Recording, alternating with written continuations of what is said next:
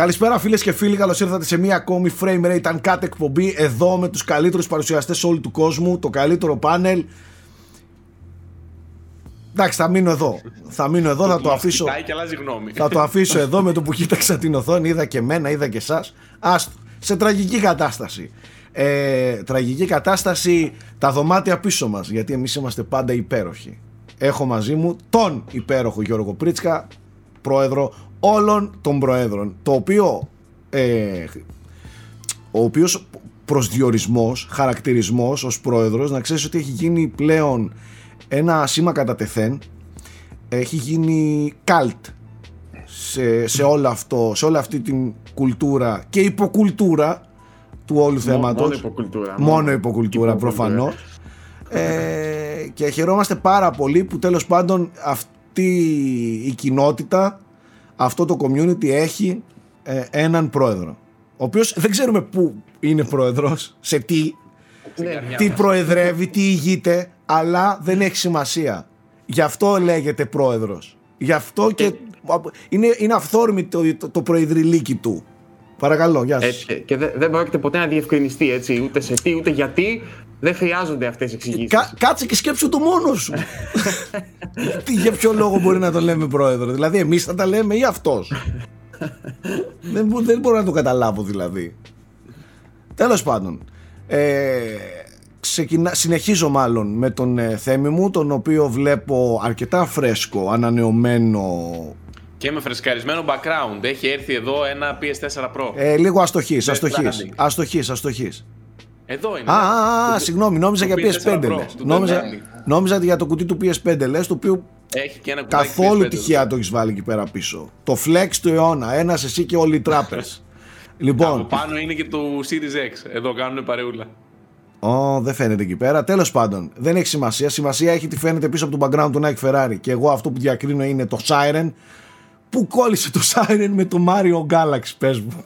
Πες μου ένα, ένα λόγο ρε μαλάκα. Εγώ μπορώ να σκεφτώ. Αλλά θα αφήσω ε. τον Γιώργο να το πει. Πιστεύω ότι έχει να κάνει με το Medium το ένα και το άλλο έχει να κάνει με το Bowser's Fury, με το Mario τέλος πάντων που βγαίνει σε λίγο. Είδες, είδες. Σωστά. Οπ, οπ. Ε, είναι κάποια παρέμβαση αυτή η καστική.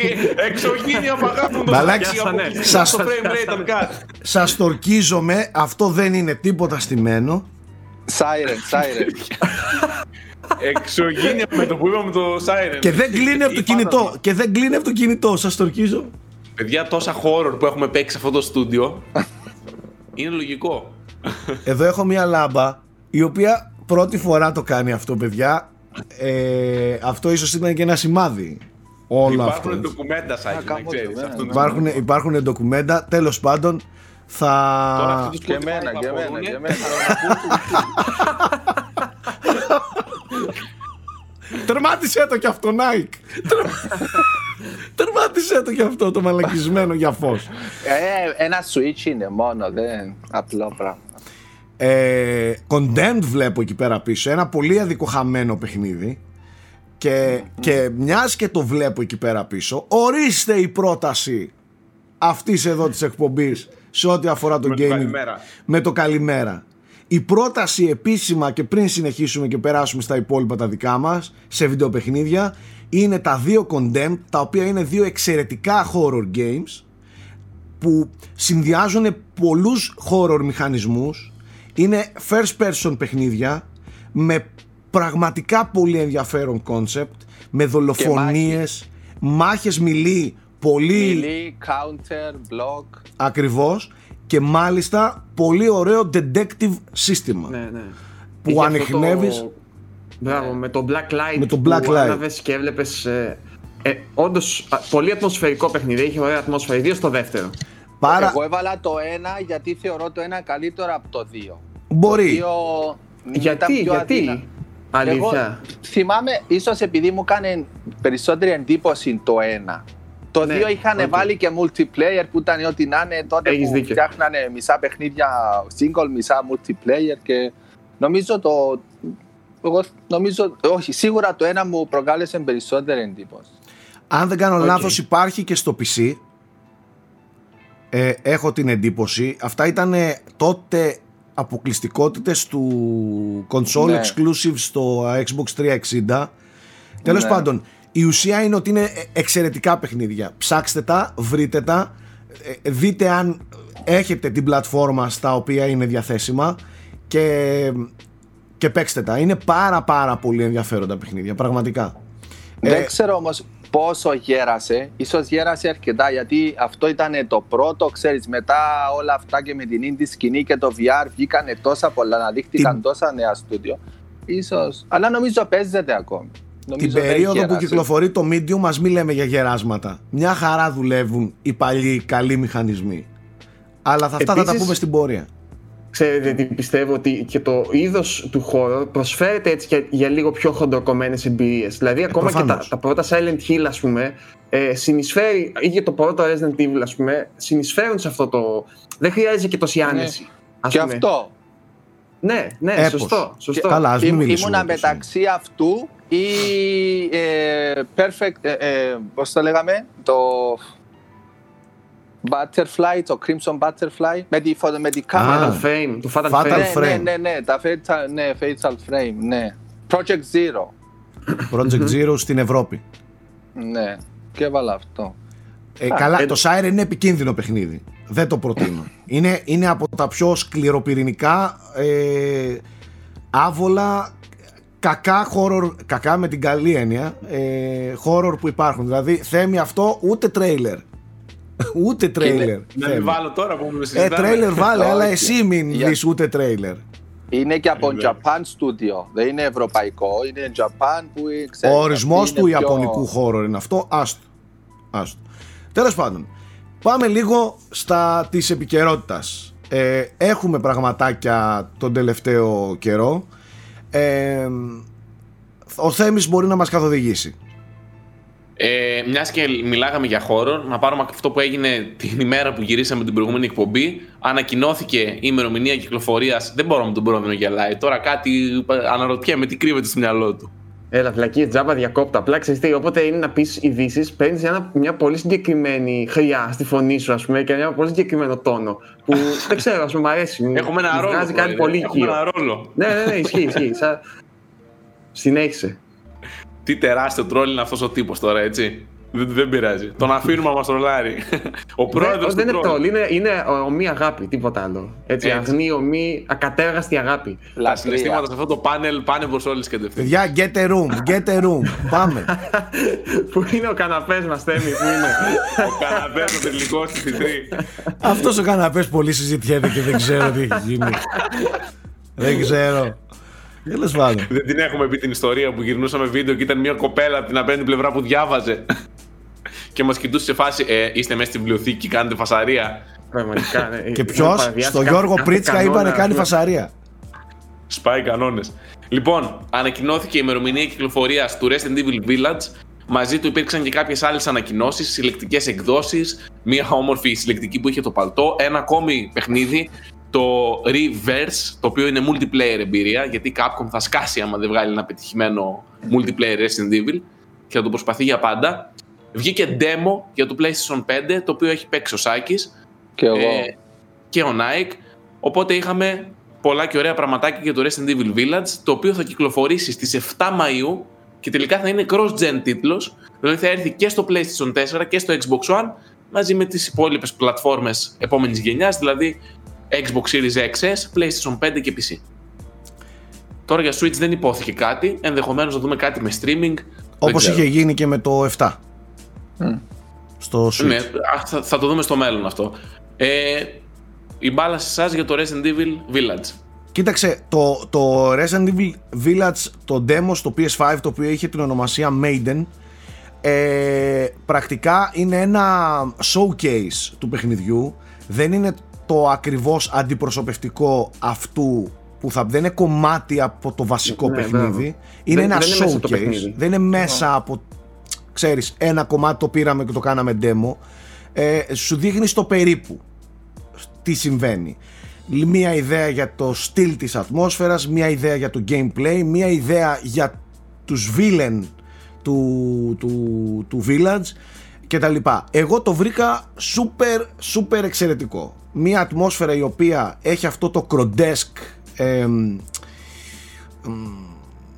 λίγο bloodborne στυλ με κάστρα λίγο ντράκιουλα γοτθικό.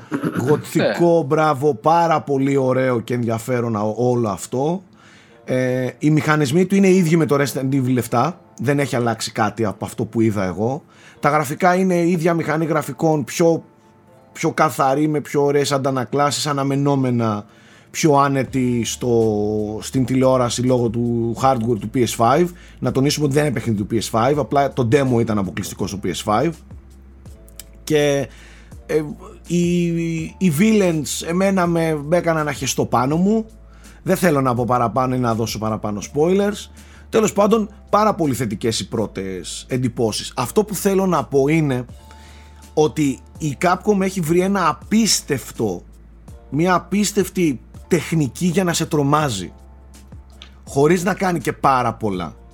Δηλαδή αυτό το ύφος του πολύ ζωντανού και ταυτόχρονα νεκρικά θόρυβου σπιτιού ή της περιοχής ας πούμε όπου και αν βρίσκεσαι σε πνίγει χωρίς να δίνει και πάρα πολλά να σε τρομάξει. Δηλαδή απλή ήχη απλό ambient να κυκλοφορείς και το γεγονός ότι πολύ προτιμάει την ησυχία στο να δημιουργήσει το, την ένταση των σκηνών χωρίς να δώσει, ξέρεις, tension στη μουσική σε ε, ambient ήχους ατμοσφαιρικούς ε, μουσικές δηλαδή, μελωδίες ε, δεν ξέρω, εμένα, εμένα και το 7 ειδικά τις πρώτες ώρες και αυτό ε, πανικοβλήθηκα.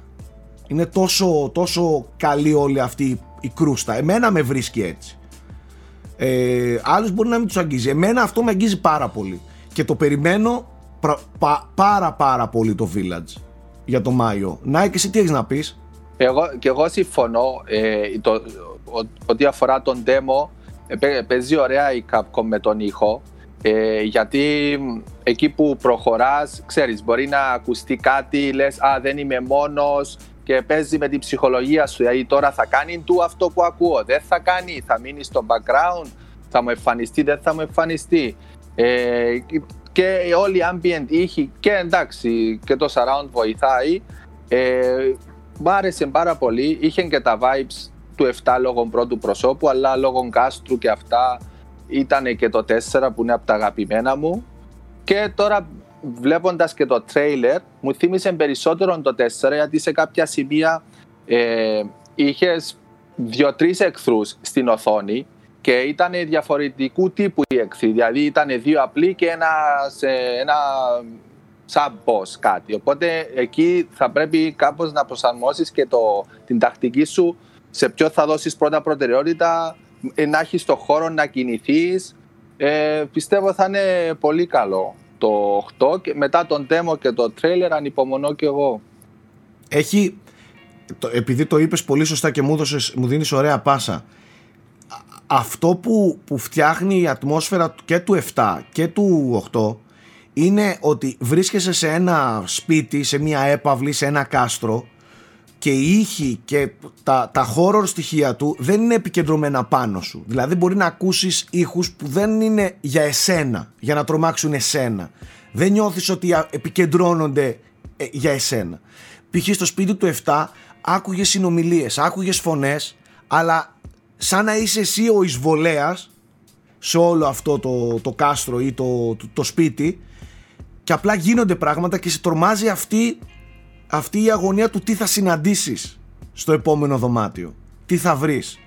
Δεν έρχονται όλα τριγύρω σου για να σε τρομάξουν. Αυτό είναι ένα κομμάτι έτσι όπως μπορώ τουλάχιστον με τα απλά ελληνικά μου να περιγράψω το, το, λόγο που με τρομάζουν τόσο πολύ τα, και το 7 και το 8. Τέλος πάντων, μία ακόμη δυσάρεστη είδηση προήλθε από το Resident Evil 7. Ε, ακούστηκε ότι ε, πέθανε η ηθοποιός από το, μία... για το Village. Για το, για το 8, συγγνώμη για το 8. Ότι πέθανε η ηθοποιός που έκανε τις ε, Vampire Ladies, κάτι τέτοιο. Ε, μία από τις χαρακτήρες δηλαδή της villain του παιχνιδιού. Ε, δεν έχω διαβάσει αιτία κτλ. Πολύ κρίμα πάντως όλο αυτό. Νέα γυναίκα. Πολύ νεαρή. Ναι. ναι. Συλληπιτήρια στην οικογένειά της και στους οικείους της. Ε, παρακάτω. Ε, αν δεν θέλει να σχολιάσει κάτι ο Νάγκη για τις συλληπτικές που ανακοινώθηκε και μία που θα έχει το παλτό του Chris να, κοίταξε, αυτή η υπερβολική του με το παλτό την που είχε και το, ναι, την είχε και το 7, την, είχε, την είχαν κι άλλα από το, το, το, το Ιαπωνικό, το, ναι. το Capcom, το e-store. Πάντα βγάζει, είχε το, το δερμάτινο σακάκι του Λίον, είχε το δερμάτινο σακάκι του Chris, το δερμάτινο σακάκι της Jill. Πάντα το κάνουν αυτό. Ε, έτσι έχουν και μια υπερβολική. Η προσγειωμένη, η καλή, η ευρωπαϊκή είναι μια χαρά. Είναι στο ύφος του remake του 2 και του remake του 3. Όχι σαν το σπίτι του, του 7, γιατί ναι, εκείνο ναι, ναι. ήταν, ήταν κακοτεχνία στο, στη συσκευασία. Πάρα πολλοί ε, παραλάβαναν το, το σπίτι και ήταν σπασμένη η καμινάδα από κακή συσκευασία. Αυτό θα είναι στο στυλ του 2 και 3 remake με το ωραίο το άγαλμα και στυλ που και art που και ξέρω εγώ. Μάλιστα. Το επόμενο μεγάλο παιχνίδι μας είναι αυτό. Έχει κάτι άλλο πολύ πολύ μεγάλο έχει πριν. κυκλοφορίες, ε, αλλά εντάξει, πιστεύω κάτι στο μέγεθος του Resident Evil όχι. Αυτό λέω, σε αυτό ναι. το μέγεθος. Προφανώς δεν λέω μέγεθος, ότι δεν θα έχει παιχνίδια όχι. μέχρι τότε. Δεν νομίζω το Ratchet Clank να βγαίνει πιο πριν. Ναι. Εμπορικά, αυτό που ενδεχομένως να πάει και καλύτερα και από το Resident είναι το Rise, το Master Hunter, που είναι πάλι Capcom. Ναι, εντάξει, Γενικά η Capcom έχει ναι. φοβερή, φοβερό ξεκίνημα. Χρονιά στην δικό της εντωμεταξύ. Mm, ισχύει. Και σε δύο διαφ... εντελώς διαφορετικά κοινά και πλατφόρμες. Έτσι. Ναι, ναι. Και μιας και αναφέραμε την, την Capcom, σήμερα βγήκαν και τα οικονομικά της αποτελέσματα και είχε ένα τρίμηνο ρεκόρ. Ε, Όπως περισσότερες εταιρείες. Όλες οι εταιρείες του gaming ναι. τουλάχιστον και της τεχνολογίας ε, δεν επηρεάστηκαν πολύ από την πανδημία και ίσα ίσα έσπασαν ρεκόρ. Επηρεάστηκαν θετικά από την ναι, πανδημία. Δηλαδή σε πολύ. Ναι, ναι. Ε, ήθελα να μείνω όμως στα του Resident Evil γιατί προέκυψε άλλη μια πολύ μεγάλη φήμη η οποία αφορά το remake του Resident Evil 4 το οποίο δεν έχει ανακοινωθεί μεν επίσημα, ωστόσο είναι πλέον κρυφό μυστικό ότι αναπτύσσεται ένα Resident Evil 4 ε, remake. Κοινό μυστικό εννοείς. Κοινό μυστικό, σε σημείο που μέχρι και ο Μικάμι ας πούμε έχει βγει και έχει πει ότι άμα είναι καλό δεν έχω κανένα πρόβλημα κτλ. κτλ. Δηλαδή στη βιομηχανία το ψηλό ξέρουν όλοι. Τέλος πάντων, από το μέσο που είχε προκύψει και η αρχική φήμη, προέκυψε τώρα ότι η Capcom με την εταιρεία που το φτιάχνει έχει δώσει το Resident Evil 4 Remake σε ένα στούντιο το οποίο απαρτίζεται από πρώην μέλη της Platinum Games και υπήρχαν κάποιες διαφωνίες που έχουν πάει πίσω την ανάπτυξη.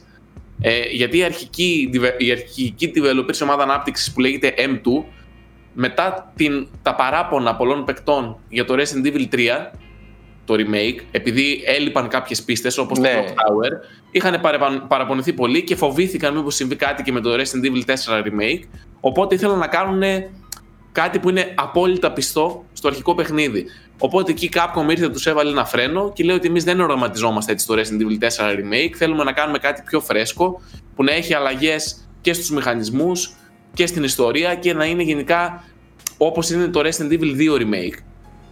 Και πλέον έχει αναλάβει την ανάπτυξη in-house η ίδια η Capcom και το project λένε ότι καθυστερεί για τουλάχιστον ένα χρόνο και μάλλον θα το δούμε προς 2022 πλευρά ή και 2023. Εντάξει, αναμενόμενα. Προφανώς με Resident Evil Village φέτος μην περιμένουμε και remake. Ωστόσο, αν δεν κάνω λάθος, μιλάμε για ετήσια κυκλοφορία πλέον Resident Evil. Ναι. Ναι. Δηλαδή το 17 κυκλοφόρησε το 7. 7, 18 το, 18 το, 3, το 2, το remake. 19 με αρχές 20 το 3. Όχι, ναι, πέρυσι ήταν το 20 το 3. Ναι, ναι. στο περίπου ε. ετήσια. Και νομίζω φέτος... το 2 και το 3 βγήκαν με ένα χρόνο διαφορά, έτσι δεν είναι; Και νομίζω ναι. είναι ένας χρόνος ανάμεσα στο, στο 7 και το 2. Δηλαδή είναι δύο χρόνια ανάμεσα, κάπως έτσι. Όπως και να έχει, είναι πολλά Resident Evil μεγάλα μαζεμένα σε ναι, ναι, τέσσερα ναι, χρόνια, ας πούμε. Μάλιστα. Έχει ανα, αναβιώσει πολύ την σειρά η Capcom και αυτό είναι μόνο θετικό το βρίσκω. Και όλα τα παιχνίδια, κακά τα ψέματα, πέρα από κάτι χαζομαρίτσες που κάνει που και που, όλα τα τελευταία παιχνίδια είναι από τίμια και πάνω. Είτε είναι remake είτε είναι κανονικά games. Οπότε μια χαρά. Εγώ είμαι super χαρούμενος με όλο αυτό. Θα ήμουν πολύ χαρούμενος αν αυτό το βλέπα και στη σειρά Silent Hill. Αλλά δυστυχώς εκεί τα πράγματα είναι πολύ διαφορετικά. Ε, από εκεί, από την απέναντι πλευρά, η Konami στα οικονομικά αποτελέσματα που ανακοίνωσε ε, είπε ότι τις ομάδες ανάπτυξή της πρακτικά τη συγχωνεύει και ότι μειώνει πάρα πολύ το δυναμικό στην ανάπτυξη. Είναι σαν να λέει ότι θα φτιάχνουν μόνο προ πλέον. Πατσίνκο. Αλλά τέλος πάντων. Δεν, δεν μην περιμένουμε κάτι από Konami. Πιο πιθανό είναι να γίνουν ε, οι φήμες που λένε ότι φτιάχνει το PlayStation Silent Hill παρά να το φτιάχνει η ίδια η Konami. Πλέον δηλαδή το έχει εγκαταλείψει το σπορ. Ε, Τέλος πάντων, θέλετε να σας πάω σε καθυστερήσεις ή σε κατακραυγέ. Τι από τα δύο θέλετε; Όλα ευχάριστα βλέπω, ε. Όπου θέλεις. Καθυστέρηση. Είχαμε καθυστέρηση του Lord Είχαμε of the Rings. καθυστέρηση του Lord of the Rings παιχνιδιού, τον Gollum, mm το οποίο χάνει τη φετινή χρονιά και πάει για 2022. Αφού μίλησες εσύ γκαντεμόσαυρα στις πρώτες εκπομπές για τα φετινά παιχνίδια, όλα θα τα χάσουμε. Όλα θα φάνε καθυστερήσει μου, γκαντεμόσαυρα. Ένα-ένα τα χαιρετάμε. Ε, από την άλλη, στις αρχές της προηγούμενης εβδομάδας, θα σας αποκαλύψω τώρα τι πραγματικά συνέβη.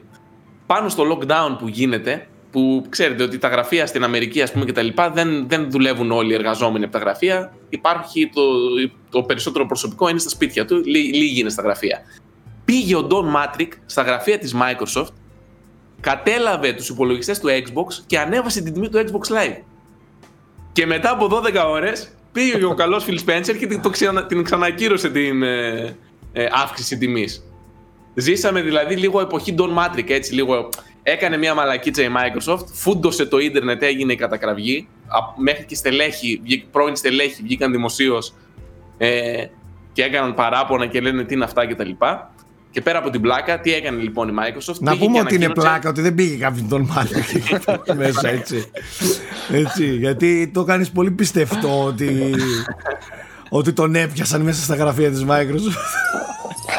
Ο Ντορμάντεκ είναι αυτός που είχε κάνει τότε το όλο φιάσκο με το launch στο Xbox One. Αυτό κοροϊδεύω.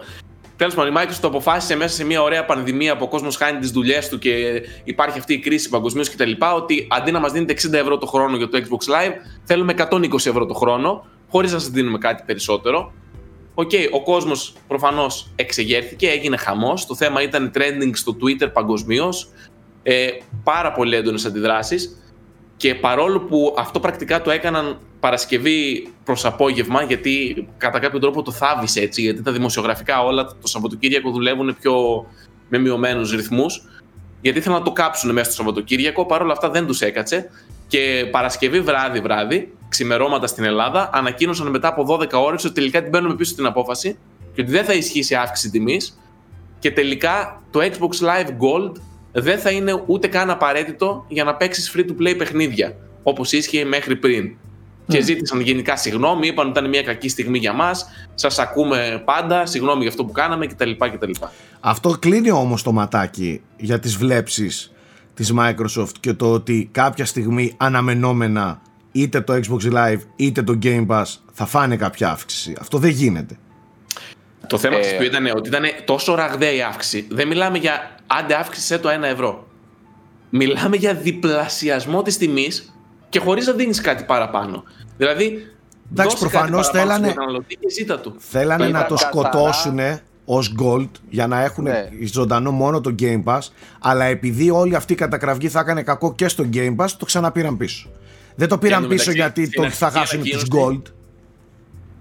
Στην αρχική ανακοίνωση Σάκη αναφέρει μέσα ότι αν ξέρω εγώ θέλετε μπορείτε να μετατρέψετε τον gold σας δωρεάν σε Game Pass. Αυτό δεν λέμε. Αυτό, Προφανώς και όλη αυτή η κίνηση εκεί αποσκοπούσε. Για πες Nike, πες Nike. Πουσάρανε το Game Pass Ultimate. Να μεταβείς εκεί. Mm-hmm. Να σου φανεί ακόμα πιο καλό πακέτο το Game Pass. Ναι, και... Ε, γιατί αντί να δίνουν 120 ευρώ το χρόνο, να δίνουν 150 να έχουν Game Pass Ultimate. Ε, ναι, αυτό. Απλά επικοινωνιακά θα έκανε ζημιά στο Game Pass. Και επειδή το Game Pass είναι ακόμα σε ένα στάδιο το οποίο τώρα επικοινωνείται με αλφαγιώτα, ε, μάλλον το τράβηξαν πίσω για να μην κάνει περισσότερη ζημιά στο image. Όλα θα έκανε ζημιά, Σάκη. Ακόμα και στο Xbox Series S θα έκανε ζημιά. Γιατί ε, ναι. θέλεις να πάρεις μια νέα κονσόλα για να παίζει ας πούμε ένα, ένα παιδί μικρό σε ηλικία και θα πρέπει να του πληρώνεις 120 ευρώ το χρόνο για να παίξει Fortnite. Δηλαδή αυτό που ζητούσαν ήταν ακραίο. Στο PlayStation το Fortnite κάνει 0 ευρώ. Στο, στο Xbox με αυτό που προσπαθούσαν να περάσουν θα έκανε 120 ευρώ το χρόνο το να παίξει Fortnite ένα παιδάκι. Ήταν εντελώς παράλογο και ευτυχώς αφαιρέθηκε αυτός ο περιορισμός και πλέον δεν θα χρειάζεται Xbox Live Gold για να παίξεις free to play παιχνιδια Ε, για μένα ήταν πολύ εσχρή κίνηση. Είναι αυτά που έλεγα τότε με την Epic Games. Η Epic Games πότε είχε αποτέλεσμα και κατεβάσαμε όλοι το μαγαζί της στο PC μας, όταν πήγαν και έδωσαν δωρεάν το GTA. Ε, χρησιμοποίησε τα άπειρα λεφτά που έχεις για να βοηθήσεις και τον καταναλωτή και τον εαυτό σου. Μην, μην, μην πας να κάνεις πρόστιχα πράγματα. Δηλαδή, θες να σου μπρόξεις το Game Pass, δώσε παιχνιδάρες. Όπως ήδη κάνεις δηλαδή. Ο κόσμος γιατί λέει για το Game Pass, Γιατί βάζει καλά παιχνίδια. Το πρόβλημα, όμως, το πρόβλημα όμως είναι όντως πρακτικό. Αυτή τη στιγμή έχει δύο συνδρομές στην ίδια πλατφόρμα. Ισχύει. Αυτό είναι κάτι το οποίο στο marketing. Εσύ το, το βλέπεις από την πλευρά του απλού καταναλωτή. Του απλού καταναλωτή. Αυτοί όμως, η marketing εκεί πέρα και τα τμήματα τα οικονομικά, δεν ξέρουν τι να κάνουν δύο συνδρομές. Και έχουν δύο συνδρομές που πρέπει και νιώθουν ότι μία πρέπει να ή να συγχωνευτούν, οπότε θα αυξηθεί το, το Game Pass, ή θα πρέπει με κάποιο τρόπο να τη σκοτώσουμε. Και αποφάσισαν κακώς να την διπλασιάσουν νομίζοντας ότι θα περάσει στον Ντούκου. Κατάλαβε. Φάγανε την καταγραφή και το κράξιμο και το, δεν πέρασε στον Ντούκου και το, και το πήρανε πίσω. Γιατί σου λέει εντάξει, και θα δούμε μελλοντικά όταν καθιερωθεί, εδρεωθεί περισσότερο το Game Pass στη συνείδηση του κόσμου. Δεν δίνουμε και επικοινωνιακά το Gold πουθενά. Δεν το επικοινωνούμε πουθενά. Κρατάμε μόνο Game Pass, Game Pass, Game Pass, Game Pass και σιγά σιγά στο αφήσουμε να πεθάνει μόνο του. Αυτοί πρακτικά τώρα βάλανε το μαξιλάρι για να το πνίξουν οι ίδιοι τους. Το Gold γενικά πρέπει να πεθάνει. Μιλάμε για μια συνδρομή η οποία είναι απαρχαιωμένη. Δεν, δεν χτίστηκε Α, με αυτό το μοντέλο. Αυτό λέω. Αυτό λέω. Δηλαδή πληρώνεις. Ε, πληρώνεις για να χρησιμοποιείς το ίντερνετ σου για να παίζεις multiplayer. Δεν, δεν ξέρω, δεν έχει καν νόημα πιστεύω. Είναι απομεινάρι μιας άλλης εποχής. Εγώ γενικά δεν, το πάω, δεν πάω γενικά το concept να πληρώνεις για να παίζεις multiplayer. Δηλαδή, Καλά, αυτό γενικά ήταν τραγικό, ανέκαθεν θέμα. Αν δεν το PlayStation και Nintendo το κάνει, να σου πω κάτι άλλο. Το κάνει η Microsoft, πλέον η Microsoft το Xbox οικοσύστημα υποτίθεται ότι είναι και στο PC. Και ένας πληρώνει Game Pass και παίζει στο PC και δεν πληρώνει για το multiplayer. Και το ίδιο παιχνίδι με την ίδια συνδρομή το βάζει στην κονσόλα την οποία πλήρωσε τη Microsoft λεφτά για να την πάρει και εκεί πρέπει να της πληρώσει επιπλέον λεφτά για να παίξει multiplayer. Δεν έχει νόημα. Δηλαδή, αφού σαν Xbox δεν ζητάς το PC, γιατί ζητάς την κονσόλα που είναι και δικό σου hardware και τα αγόρασε και από πάνω. Γιατί είναι dedicated servers. Έτσι λένε. Δε, αυτά τώρα είναι ιστορίες για γρήγορου Είναι dedicated servers οι οποίοι υπάρχουν μόνο για την κονσόλα. Έχουν, όλα τα παιχνίδια έχουν crossplay πλέον και δεν σου παρέχει το Xbox Live αυτό που σου παρήχε παλιά, το ότι δεν θα έχεις cheaters και δεν θα έχεις τίποτα άλλο, γιατί όλα τα παιχνίδια είναι crossplay πλέον, τα μεγάλα. Και τα Call of Duty και όλα. Οπότε οι servers είναι χήμα και είναι της Activision. Αυτό λέω, ότι ανήκουν, δεν ανήκουν. Γι' αυτό λέω την απομεινάρη μια άλλη εποχή στο τον goal. Ναι, αλλά είναι, είναι πολύ δύσκολο πλέον να το καταπολεμήσουμε γιατί τότε δεν μπορέσαμε να καταπολεμήσουμε τη μία από τις τρεις εταιρείες που το κάνανε. Τώρα το κάνουν και οι τρεις, εδρεώθηκε. Αν δεν ποιον να πρωτοπολεμήσεις, να το καταργήσει. Το κάνουν Εμένα... και οι τρεις. Να διαφωνώ γιατί είδες ότι με την καταγραφή και με τη φωνή του ο κόσμος την πήρε πίσω τη μείωση τιμής. Την αύξηση τιμής. Μείωση, ε, ναι. Πιστεύω ότι ο κόσμος η φωνή του έχει έχει αποτέλεσμα. Μακάρι, μακάρι να έχουμε τόσο έντονη φωνή που να, να, να καταφέρουμε να το καταργήσουν και οι τρεις εταιρείες. Αλλά δεν καταφέραμε τη μία, τώρα είναι τρεις. Δεν ξέρω. Εγώ ήθελα να πω κάτι σε αυτό το θέμα πριν αλλάξουμε. Ναι. Νομίζω ότι όντως είναι αυτό που είπατε πριν και δεν έχει κάτι βαθύτερο από πίσω. Ε, αν δείτε τα νούμερα του Xbox Live Gold, έχει πάνω, γύρω στα 90 με 100 εκατομμύρια active users.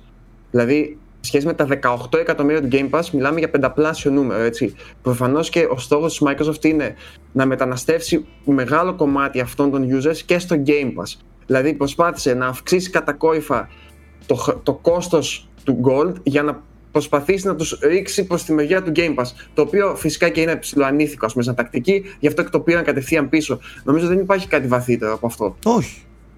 Τώρα, όσον αφορά αυτό που λέει ο Θέμης για το Gold, ότι πρέπει να καταγηθεί, ναι, ενδεχομένως να έχει και δει και ενδεχομένως σε βάθος χρόνου να ενσωματωθεί 100% στο Game Pass και να τελειώνει η υπόθεση και να μην υπάρχει αυτό το ξεχωριστό πράγμα. Απλά Game Pass με 200 και 300 παιχνίδια μηνιαίως με το Gold μέσα με αξαγορές, Bethesda, Ubisoft, μελλοντικά κτλ.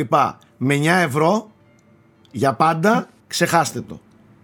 Εντάξει, το Ultimate που έχει το Gold μέσα κάνει 15, OK. Okay. Ναι, απλά ε, εγώ αυτό θέλω να σου πω ότι και εκεί θα έρθει η στιγμή που θα υποχρεωτικά θα πρέπει να αυξήσει την τιμή του Game Pass γιατί θα γιγαντωθεί και θα βάλει κι άλλους και θα πρέπει να, να καλύψει και τις επενδύσεις της και και και. Ε, και εκεί θα πέσει κατακραυγή. Γι' αυτό βρίσκεται σε ένα αδιέξοδο τώρα τι θα κάνει με τον Gold. Υπάρχει θέμα. Ε, Εν μεταξύ νομίζω έχει άμεση σχέση και με την είδηση που είχαμε για το Netflix την προηγούμενη εβδομάδα, το οποίο δεν το σχολιάσαμε εδώ στο του gaming, το είπαμε λίγο με τον Γκούλι αργότερα, το ότι το Netflix πλέον έχει φτάσει στα 200 εκατομμύρια ε, συνδρομητές και πλέον έχει μπει σε μία ας πούμε κατεύθυνση του να ξεχρεώσει γιατί προφανώς για να φτάσει σε αυτό το σημείο και να έχει τόσο περιεχόμενο ε, ήταν καταχρεωμένο δεν ξέρω ακριβώς τι γίνεται με το, με το Game Pass Νομίζω ότι. Δεν είναι κερδοφόρο. Ναι. Και γενικά έτσι, λένε, χωρίς να αποκαλύπτουν βέβαια το κέρδος mm. ακριβώς. Είχαμε τα έσοδα που είναι πάρα πολύ μεγάλα. Δηλαδή είναι 5 δις, αν δεν κάνω λάθος, μόνο αυτό το τρίμηνο. 5 δις είναι έσπασε ρεκόρ, είναι το πιο επιτυχημένο τρίμηνο του Xbox γενικότερα στην ιστορία της πλατφόρμας mm-hmm. από πάνω. Ναι, λογικό γιατί είχαμε και αύξηση στο hardware με τις νέες κονσόλες. Συν το Game Pass που κέρδισε άλλους άλλα 3 εκατομμύρια συνδρομητές. Πλέον, έχει φτάσει πλέον στο 18 εκατομμύρια. Ένα εκατομμύριο το μήνα. Ναι. Και με το S με το Series S υποχρεωτικά αγοράζεις από το store παιχνίδια. Ναι, και πάνω θεωρώ κάτω. ότι σε κάθε μεγάλο τίτλο το Game Pass θα κερδίζει εκατομμύρια συνδρομητές. Μισό λεπτό λίγο, γιατί εγώ άνοιξα calculator τώρα. Είπες Netflix, Πόσα βγάζει το μήνα. Είπες Netflix, Α, είπες ναι. Netflix 200 εκατομμύρια ενεργούς χρήστες. Mm-hmm. Ας πούμε ναι. ότι ο μέσος όρος της συνδρομής του Netflix είναι 7 ευρώ. Ναι. Τόσο χαμηλά είναι. Νόμιζα γύρω στα 10 ευρώ είναι. Έχει, έχει και μονό. Ναι, α, ναι, ναι, και ας πούμε ότι και μισοί χρήστες κάνουν share, οπότε 7 ευρώ. Ναι, 7 ευρώ. Ανάμιση δις. Ανάμιση δις. Ανάμιση, όπως ακριβώς το πες. Ούτε καν ενάμιση. Ανάμιση δις. Είναι 1,4. Είναι, ναι, είναι 1,4 δις έσοδα, όχι κέρδη, όχι κέρδη, το μήνα σταθερά. Εγώ σου λέω το εξής. Πόσους ενεργούς users έχει το Gold, 90 εκατομμύρια ε, είπατε. Ναι. Το, Xbox, το Xbox Live έχει 100 εκατομμύρια. Ναι, το Xbox Live. Οι συνδρομητές του, του Gold δεν ξέρουμε πώς είναι. Α, α, OK, okay, εντάξει. Άλλο, άλλο το ένα, άλλο το άλλο. Άλλο ναι, πόσοι δεν πληρώνουν. Δεν έχει 100 εκατομμύρια γιατί 50 εκατομμύρια όχι, όχι, όχι, όχι, όχι, Νομίζω ότι, επειδή είναι και στο PC βέβαια, αλλά και πάλι, νομίζω το Game Pass, το PS Plus, Πώς, πώς; Το, το Game Pass πόσους έχει; Το Game Pass 18. 18. 18 εκατομμύρια επί πόσο κοστίζει 9 ευρώ δεν είναι η, η μέση τιμή του Game Pass; Βάλε 12 γιατί υπάρχει και το Ultimate στην εξίσωση που κάνει 15. Βάλε 10. Θα βάλω 10 όμως ε, γιατί υπάρχουν και τα 1 εδώ και τα 1 εδώ φορές. Μιλάμε, μιλάμε για 180, 180 εκατομμύρια δολάρια, ευρώ, μηνιαίως ε, έσοδα. Ε, μόνο από το Game Pass. Εγώ σου λέω ότι έχει και άλλα 50 σίγουρα από το Gold. Ναι. Σίγουρα. Όλοι, ακόμα, όλοι ακόμα πληρώνουμε Gold. Ποιος δεν πληρώνει Gold; Που χρησιμοποιεί η Xbox. Όλοι μας. Έτσι δεν είναι. Ε, μιλάμε για ας πούμε σε τέσσερις μήνες και η Microsoft μόνο από τις συνδρομές της θα έχει έσοδα κοντά στο ένα δις. OK. Okay. Σε τέσσερις μήνες.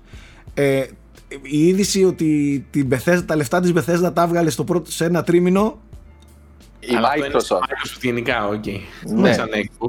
Ναι, Αλλά ναι. ναι για, για Microsoft. 16 ναι. δις έβγαλε η Microsoft το τρίμηνο αυτό. Εντάξει, έβγαλε... μιλάμε για τεράστια εταιρεία, παιδιά. Το μισό ίντερνετ στο servers της Microsoft ναι. είναι τώρα. Θέλω, θέλω να σου πω ότι η συνδρομή δεν είναι κάτι που, που την παίρνει αφιψηλού και α, ναι, τι άχτη θα κάνουμε και έλα μωρέ σιγά. είναι τα λεφτά της. Μην νομίζετε ότι τα λεφτά αυτών των εταιριών πλέον βγαίνουν από την πώληση των κονσολών και των περιφερειακών και των παιχνιδιών; Καλά, εννοείται. Εδώ είναι τα λεφτά.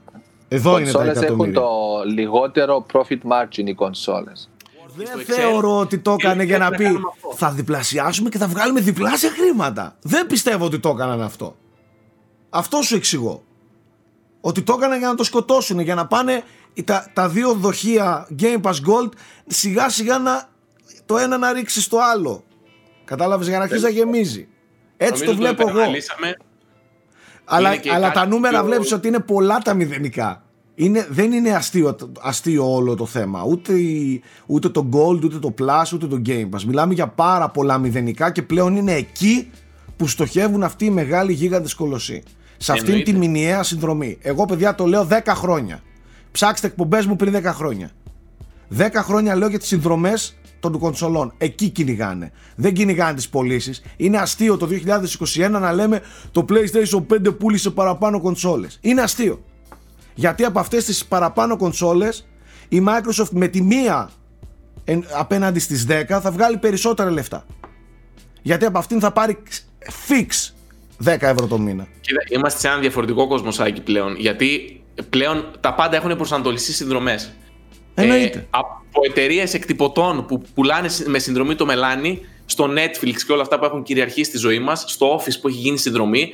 Τις προάλλες έβλεπα YouTube και μου πέταξε διαφήμιση. Υπάρχει εταιρεία στην Αμερική που πληρώνει το μήνα λεφτά και σου φέρνουν διαφορετικά είδη τυριών για να δοκιμάζει κάθε μήνα. Υπάρχει άλλη το Dollar Save Club που μου βγάζει. Αυτό μάλιστα. Έπω, φέρτε το. Και σου φέρνει ξηραφάκια κάθε μήνα σπίτι σου. Δηλαδή, πλέον το, το, το να πληρώνω συνδρομές το μήνα έχει γίνει μέρος της ζωής μας. Και το, το Xbox Live ήταν από τις πρώτες συνδρομές στο Ιντερνετ. Δηλαδή, ήταν, παίζει να ήταν και πριν το Netflix. Γι' αυτό λέω ότι είναι απαρχαιωμένο. Δομήθηκε πριν, πριν η κοινωνία ναι. ενσωματώσει έτσι τις συνδρομές. Πλέον περιμένουμε άλλα πράγματα από τις συνδρομές. Δηλαδή έχεις ένα Spotify, έχεις ένα Netflix και έχεις full και παίρνεις, πράγματα, και παίρνεις, και παίρνεις το υλικό. Εδώ πρακτικά νοικιάζεις το χώρο να παίρνεις το υλικό. Πρακτικά, εδώ πρακτικά παίρνεις την άδεια να χρησιμοποιήσει το Ιντερνετ ναι, σου για να παίξεις τα παιχνίδια που αγόρασες. Νοικιάζεις ε, ναι. το δωμάτιο για να βάλεις την άλλη συνδρομή του Game Pass. Ε, ναι, δηλαδή, δεν κολλάει. Ε, δεν κολλάνε, δεν κολλάνε. Εγώ νομίζω ότι σε λίγα χρόνια θα φτάσουμε σε μία συνδρομή. Όλοι θα έχουν μία συνδρομή. Θα ζητάνε. Δεν υπάρχει τίποτα πιο πιο, πιο υγιές για ένα οικονομικό μοντέλο από το να έχεις σταθερά μηνιαία έσοδα. Δεν υπάρχει τίποτα πιο υγιές και μετρήσιμο. Χωρίς να χρειάζεται καν να προσπαθείς για μονάδες προϊόντων σου. Και χωρίς ρίσκο, έτσι. Δηλαδή δεν, δεν χρειάζεται να αγχώνεσαι ότι αυτή η μονάδα πρέπει να είναι καλή για να αυξήσουμε τα έσοδα. Καταλαβες. Δεν αγχώνεται το Netflix ότι αυτή η σειρά πρέπει να είναι η καλύτερη δυνατή να σκάσουμε πάρα πολλά εκατομμύρια για να πάρουμε συνδρομές όλα, Κοίτα, όλα Έχει ένα άλλο άγχος μετά. Έχει το άγχος του πρέπει να τα κρατήσω. Πρέπει να προσφέρω περιεχόμενο συνέχεια για να είναι στην επιφάνεια και να το κρατάω. Το Netflix το έχει βρει ας πούμε αυτό το κόλπο. Νομίζω και η Microsoft αυτό παλεύει. Νομίζω το είπαν και ξεκάθαρα ότι ψάχνουμε καινούργια IPs και γενικότερα να βάλουμε άλλα IPs μέσα στο Game Pass για να αυξήσουμε την αξία του. Εντάξει, αυτός είναι ο ε, Γι' αυτό αγοράζουν και τον κόλο μας. ναι, γι' αυτό αγοράζουμε ότι κινείται κτλ. Πάντως, για να το κλείσουμε για αυτό το θέμα, ας πω και ένα πάλι άσχετο νούμερο το οποίο μου κάνει τρομερή εντύπωση. Η Apple, παιδιά, τι, τι έσοδα είχε το προηγούμενο τρίμηνο, όχι τετράμινο, κάτι τέτοιο. Ναι. Quarter, ναι, τρίμηνο. Τι, τι έσοδα λέτε, ένα νούμερο, ας πούμε. Το χοντρένεις τώρα. Το Xbox, το Xbox είχε 5 δις. Το ε, χοντρένεις τώρα. 40 δις. 35 δις. Είχε παιδιά 112, 114 δις σε ένα τρίμηνο. Το διανοήσετε δεν λίγο. Υπάρχει, δεν υπάρχει Apple. Νομίζω ότι είναι ρεκόρ τριμήνου όλων των εποχών, ας πούμε, κάτι τέτοιο. Είναι μόνη της. Και πρόσεχε, γιατί η Apple θα μπει και στα ηλεκτρικά αυτοκίνητα και μετά, όπως η συμμετοχή της Tesla κοντεύει τα 1000 ευρώ τώρα, έτσι θα τη χαιρετήσουμε την Apple που κάνει 300 ευρώ η μία μετοχή. Θα φύγει προς τα πάνω. Να πάμε ε, να πάρουμε. Games with Gold. Resident Evil 1 το remake. Dandara, Gears 5, Indiana Jones εντελώς τυχαία και Lost Planet. Το PlayStation Plus από την άλλη. Lost δίνει, Planet, Capcom. Ε, την Ultimate Edition του Control που ισχύει και για το PS4 και για το PS5 και έχει και όλα, και όλα τα DLC μέσα.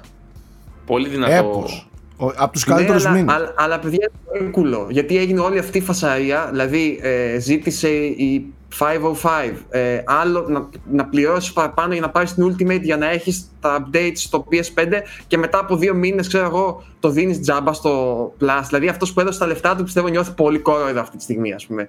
Που έδωσε για να πάρει το, το Ultimate πριν από ένα μήνα, ξέρω εγώ. Μαλάκα, ναι, αυτό δεν το είχα σκεφτεί.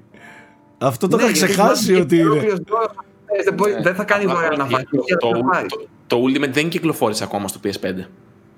Δηλαδή 2 Φεβρουαρίου θα κυκλοφορήσει. Άρα αυτός που την πάτησε είναι αυτός που έκανε pre-order. Τι έχουμε πει, παιδάκια, δεν κάνουμε pre-order. Κάτσε, κάτσε, κάτσε, κάτσε. Δεν έχει βγει ακόμα όχι, η αναβάθμιση τέτοιου. Το, το, Εντάξει, okay, τότε, τότε πάει, πάει στο καλό, εντάξει, OK. Okay, δεν είναι ε, και, πάλι, και πάλι λίγο πριν κυκλοφορήσει δεν το δίνεις δώρο, ρε μαλάκα.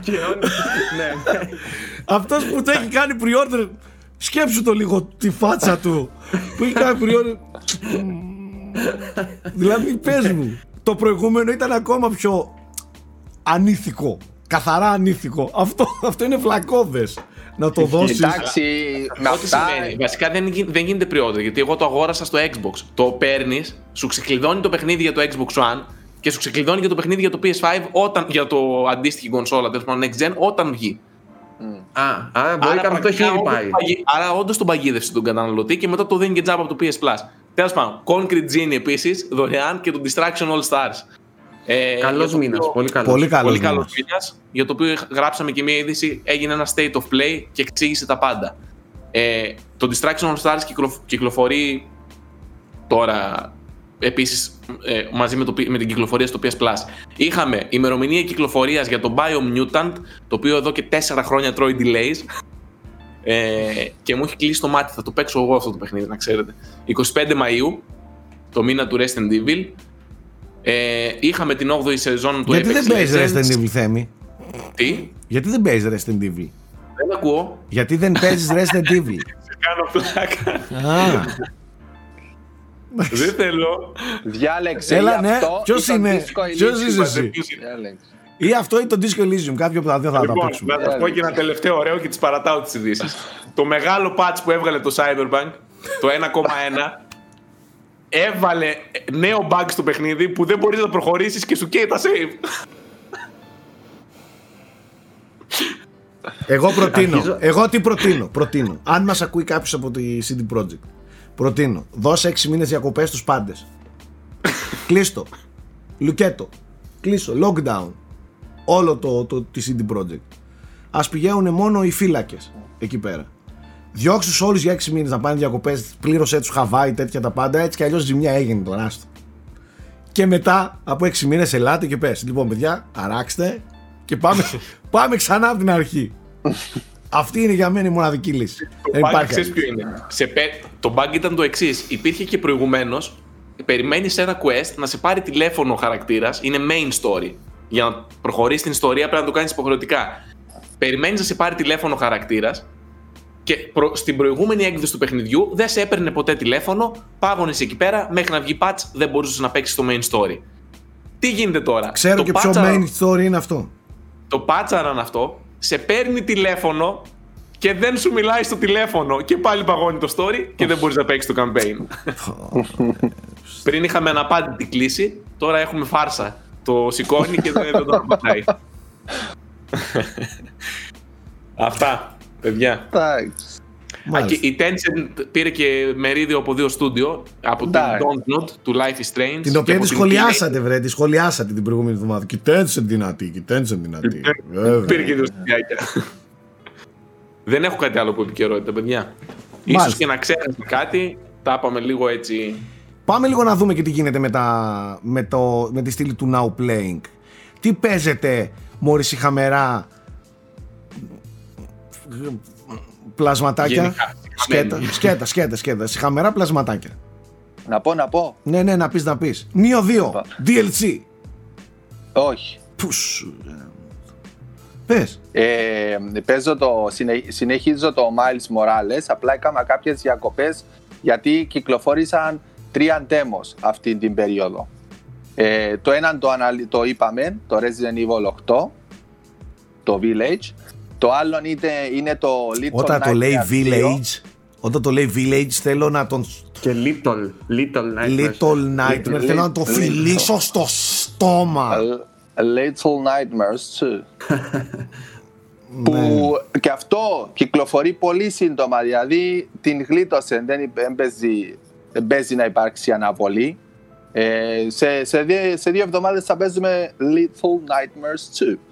Ε, ε πώς; Πολύ, πολύ ωραίο. Ε, όσοι, λάτρεψαν, όσοι λάτρεψαν το πρώτο θα λατρέψουν και το δύο. Δηλαδή οικαστικό το ύφος του, η ατμόσφαιρα του, ήχος, ε, παίζεις αρκετά, παίζεις 15-20 λεπτά. Είναι αυτό το περιβαλλοντικά mini puzzles, εμπλούτησαν κάποιους Puzzle. μηχανισμούς. Puzzle. Puzzles. Puzzles. Puzzles.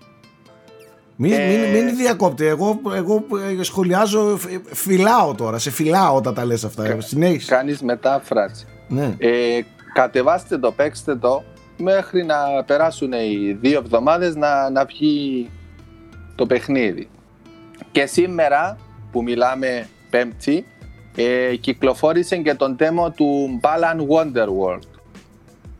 Ε, απογοήτευση.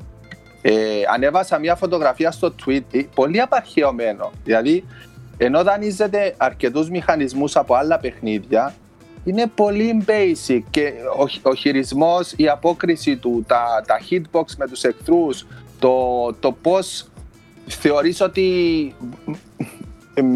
ισορροπείς για να περάσεις μήπως και πέσεις. Ανέβασα μια φωτογραφία στο Twitter που είναι πώς είναι ο χειρισμός. Είναι δύο κουμπιά.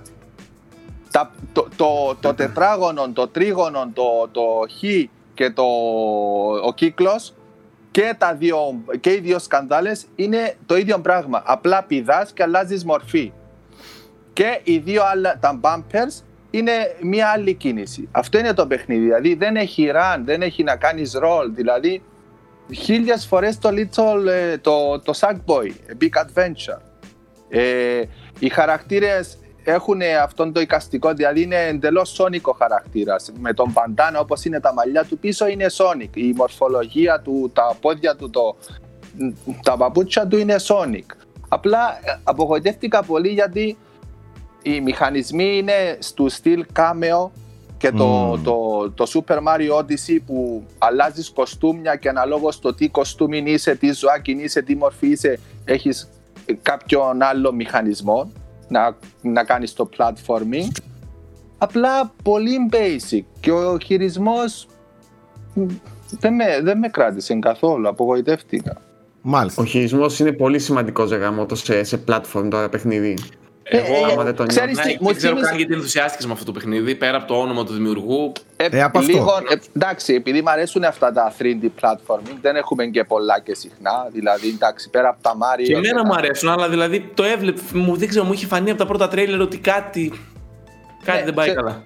Και ξέρεις τι, πώς μετά, μετά τα 16 bit, μετά το Super NES και το Mega Drive, πώς μεγάλωσε το χάος αυτή είναι η κακή αλήθεια για τους Sega fans. Πώς μεγάλωσε το, φάνος, ε, το, το χάος μεταξύ των, των Mario παιχνιδιών με το Sonic παιχνιδιών. Τόσο χάος είδα και εγώ τώρα με το Balan Wonderworld από το Mario Odyssey, από το 3D World, καμία σχέση ας πούμε. Είναι, να πούμε ότι είναι ο, ο producer του, του Sonic τότε, mm-hmm. που εντάξει, δεν ξέρω. Μακάρι να είναι τον demo τόσο basic. Αλλά το control αυτό είναι. Ε, δεν νομίζω θα αλλάξει ο βασικός χειρισμός τώρα στο τελικό παιχνίδι μέσα σε δύο-τρεις μήνες. Ναι, ίσως είναι η πίστα, δύο πίστες και να είχαν αυτά, αλλά ούτε ρολ, ούτε run. Δηλαδή η κίνηση στον χώρο και η κάμερα. Η κάμερα κάποτε, κάποτε σε ακολουθεί, δεν σε ακολουθεί, δηλαδή δεν ξέρεις και. Κοίταξε, ας πούμε, ας πούμε ότι ας περιμένουμε το τελικό παιχνίδι γιατί ακόμα και το Sackboy αν μου έδινες τις πρώτες δύο πίστες θα σου έλεγα ότι είναι απογοητευτικό και το έλεγα. Αν θυμάσαι τις συζητήσεις μας. Ότι ναι, αλλά είχες πολύ τα, απλό. Είχες τις κινήσεις τουλάχιστον. δεν τις είχες, δεν τις είχες όλες.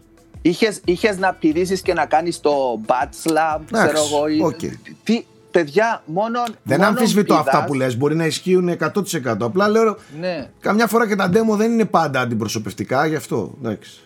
Δηλαδή το κάμιο θυμάμαι, είχε, ο κάθε χαρακτήρας είχε τέσσερις κινήσεις. Οι ταμπάμπερ και σκαντάλε ήταν οι κινήσεις του. Αυτό είναι ένα κουμπί. Δηλαδή ο ένας χαρακτήρας ε, βαράει, κάνει στριφογυριστή ε, κλωτσιά, ο άλλος απλά πηδάει και κάνει λίγο hover. Anyway, αυτά. Μάλιστα. Εσείς; Πρόεδρε. Ναι, εγώ επιτέλους μπορώ να μιλήσω λίγο για κάποια πράγματα που παίζω εδώ και περίπου δύο εβδομάδες. Καλά, για το ένα μπορώ να μιλήσω λίγο. Δύσκολη Γιατί γιατί το embargo έχει μερικώς ας πούμε Αρθεί. ανέβει. Ναι, έχει αρθεί. Ε, μιλάω για το 3D World, το οποίο με το Bowser's Fury. Μπορώ να πω πολύ λίγα πράγματα για το Bowser's Fury ουσιαστικά τώρα για τα υπόλοιπα OK, okay, θα τα πούμε αναλυτικά στο review για τις όχι, μικρές όχι, Όχι, όχι, θα σε ρωτήσω εγώ όπως κάνεις εσύ. Περίμενε, θα σε ρωτήσω εγώ. Έτσι δεν κάνεις. Το όταν παίζω ναι, εγώ παιχνίδι. Πες μου, απλά να ξέρεις ότι είναι λίγο αυστηρό και δεν, δεν ξέρω άμα... μπορώ να σου αποκαλύψω πολλά πράγματα. Ε, πες μου ότι δεν... κάνω αυτό το κλασικό που λένε δεν μπορώ να σας αποκαλύψω περισσότερα, κύριε Δημοσιογράφο. Ωραία. θα σε ρωτήσω εγώ. 3D World. Ένα από τα καλύτερα Super Mario που για εμένα τέλος πάντων ε, που έχω παίξει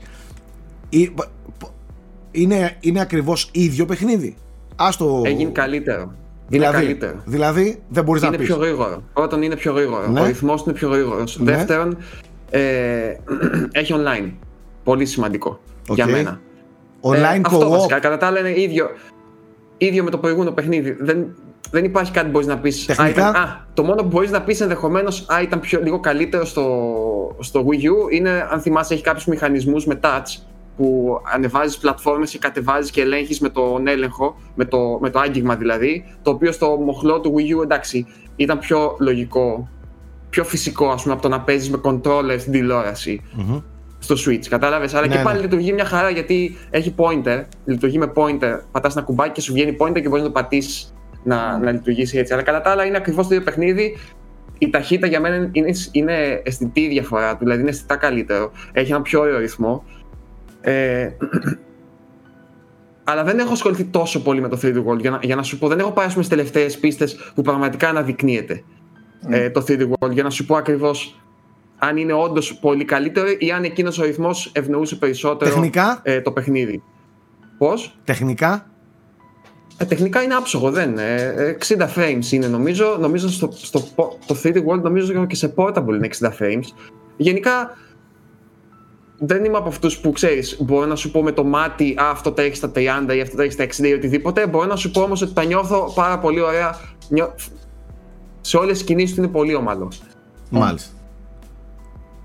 Τώρα για τον Bowser's Fury, ε, μην το υποτιμήστε. Δεν μπορώ να μπω σε λεπτομέρειες, αλλά είναι μια κανονική νέα περιπέτεια Mario από τους δημιουργούς του Mario, όχι κάτι ε, δεν είναι μισές δουλειές δηλαδή. Είναι πολύ πολύ πολύ πολύ πολύ ενδιαφέρον σαν δομή. Δεν έχει ξαναγίνει κάτι τέτοιο σε Μάριο, αλλά δυστυχώς δεν μπορώ να σας πω παραπάνω τι εννοώ. Έχει όμως πολλά πολλά ενδιαφέροντα παιχνίδια που θέλω, πράγματα που θέλω πολύ να σας πω. Ε, ενδεχομένως να είναι και πιο, να πω, καινοτόμο ας πούμε από το Odyssey και ενδεχομένως να δείχνει και κάποια πράγματα για το μέλλον της σειράς. Ε, πολύ πολύ ενδιαφέρον. Δεν είναι, δηλαδή, αν μου έλεγες έχω παίξει το 3D World και δεν έχω παίξει το Bowser's, αξίζει, θα σου έλεγα ναι. Πάρτε, ξαναπάρτε το ας πούμε για να ξαναδείς και το 3D World το οποίο είναι μια χαρά και τεράστιο περιεχόμενο αλλά συν αυτό το πακέτο δένει ας πούμε και είναι κάτι τελείως διαφορετικό. Ε, δηλαδή έχει διαφορετικό μενού.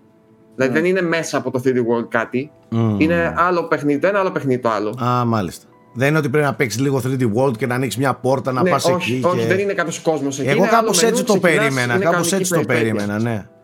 Μάλιστα. Και τεχνικά, παιδιά, είναι πάρα πολύ εντυπωσιακό. Ε, και αυτό το έχει 60 frames, παρότι είναι ανοιχτός κόσμος κτλ. Έχει, νομίζω, δηλαδή κάτι, κάποια μικρά frame drops όταν γίνεται ψιλοχαμός με τον Bowser, με τις φωτιές, γιατί σκάνε βρέχει ταυτόχρονα στα πες, δηλαδή είναι λίγο φορτωμένο ας πούμε εκεί πέρα, αλλά σε καμία περίπτωση να είναι σε σημείο που να λες ο με ενοχλεί. Γιώργο, Οπότε, το, ναι.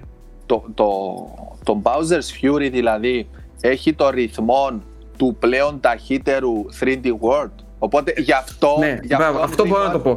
Ναι. Κοίταξε, η κινησιολογία του Mario είναι η κινησιολογία του 3D World. Δηλαδή, γενικότερα ο σχεδιασμός είναι παρμένο στο 3D World. Αλλά τον έχουν πάρει και τον έχουν βάλει σε ένα ανοιχτό κόσμο. Ταχύτητα όμως. Δηλαδή, είναι, είναι, θα, σου πω, θα σου πω τι πιστεύω. Είναι λίγο πιο γρήγορο, λίγο όμως.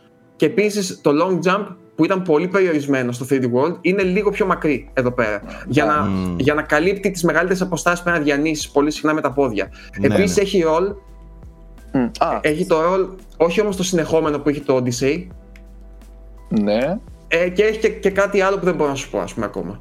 Κατάλαβες; Δηλαδή, έχουν βρει τρόπους για να μεταφέρουν το ότι η κίνηση ήταν προσαρμοσμένη σε, μικρότερα, σε μικρότερες πίστες στο 3D World την έχουν κάπως μετατρέψει για να προσαρμοστεί στα, μεγάλα εδάφη του, του Bowser's Fury. Κατά. Δηλαδή δεν φαίνεται περίεργο. Ναι, δεν είναι τόσο ωραίο όσο το Odyssey, το οποίο ξεκινούσες και μπορούσε. Δηλαδή, μόνο το να πας από το σημείο Α στο Β ήταν απόλαυση. Ναι. Καταλάβες, δηλαδή μπορούσες να εκφραστείς, ναι. να κάνεις long jumps, ε, triple jump, ε, dives, rolls. Dives, δηλαδή... να ρίξεις καπέλο, να πηδήξεις πάνω μπράβο, του. Μπράβο, όχι, δεν είναι τόσο ωραίο. Και γενικότερα για μένα έχει ίσως τη χειρότερη κίνηση και το χειρότερο χαρακτήρα του Μάριο από όλα τα 3D Μάριο. Είναι, έτσι, είναι λίγο πλαστικός, λίγο ξύλινος. Δηλαδή, σκέψου, θα σου πω μόνο το εξής. Όταν πέφτει από πολύ μεγάλο ύψος, νομίζω και στο 3D World το κάνει αυτό, γιατί έχει μεταφερθεί αυτούσιο. Ε, προσγειώνεται σαν, ξέρεις πώς κάνει ένας ε, γυμνασ... πώς λέω, διαθλητές της γυμναστικής ας πούμε ναι. και σκάει δηλαδή δεν έχει κανένα momentum αυτή η κίνηση που κάνει, δηλαδή σκάει λίγο ξύλινα. Μήπως έχει τρόπο όμως λίγο πριν προσγειωθείς να κάνεις κάποιο ρολ και να το κάνεις κάποιο κόμπο. Κοίτα, μπορείς να, κάνεις, μπορείς να κάνεις το dive, ας πούμε αν είσαι γάτα και τα λοιπά, μπορείς να κάνεις το dive Παίζει πολύ και με τα power-ups, τα οποία πάλι δεν μπορώ να σας πω όμως ακριβώς πώς, αλλά είναι και αυτό πολύ ιδιαίτερο. Ε, ναι, μπορεί, ή μπορείς να κάνεις stomp κατευθείαν, δηλαδή να κάνεις τέτοιο και να σκάσεις. Ναι. ναι. ναι. Τέλος πάντων, ανυπομονώ να σας πω περισσότερα. Νομίζω 10 Φλεβάρι είναι το embargo για το 3D World. Το παιχνίδι κυκλοφορεί στις 12. 12. Προφανώς και το κείμενό μου θα είναι κυρίως εστιασμένο στο, στο Bowser's Fury, ναι, και όχι τόσο στο, στο 3D World, το οποίο εντάξει το ξέρουμε. Αλλά ναι. Το δεύτερο τώρα παιχνίδι θα πω έτσι εντάχει, γιατί υπάρχει σίγουρα ήδη κείμενο ανεβασμένο στο site ε, από μένα, είναι το νέο παιχνίδι της Devolver ως publisher δηλαδή το νέο παιχνίδι γιατί ως developer είναι ουσιαστικά ένας τύπος λέγεται Thomas Olson η, η, η ομάδα του που λέγεται Skeleton Crew ειδικευόταν κυρίως σε παιχνίδια VR μέχρι στιγμής και αυτό είναι ας πούμε το πρώτο τους παιχνίδι που είναι όμως καθαρά δικό του δημιούργημα που από ό,τι κατάλαβα το βοήθησαν να το φέρει εις πέρας ας πούμε. Ε, είναι λίγο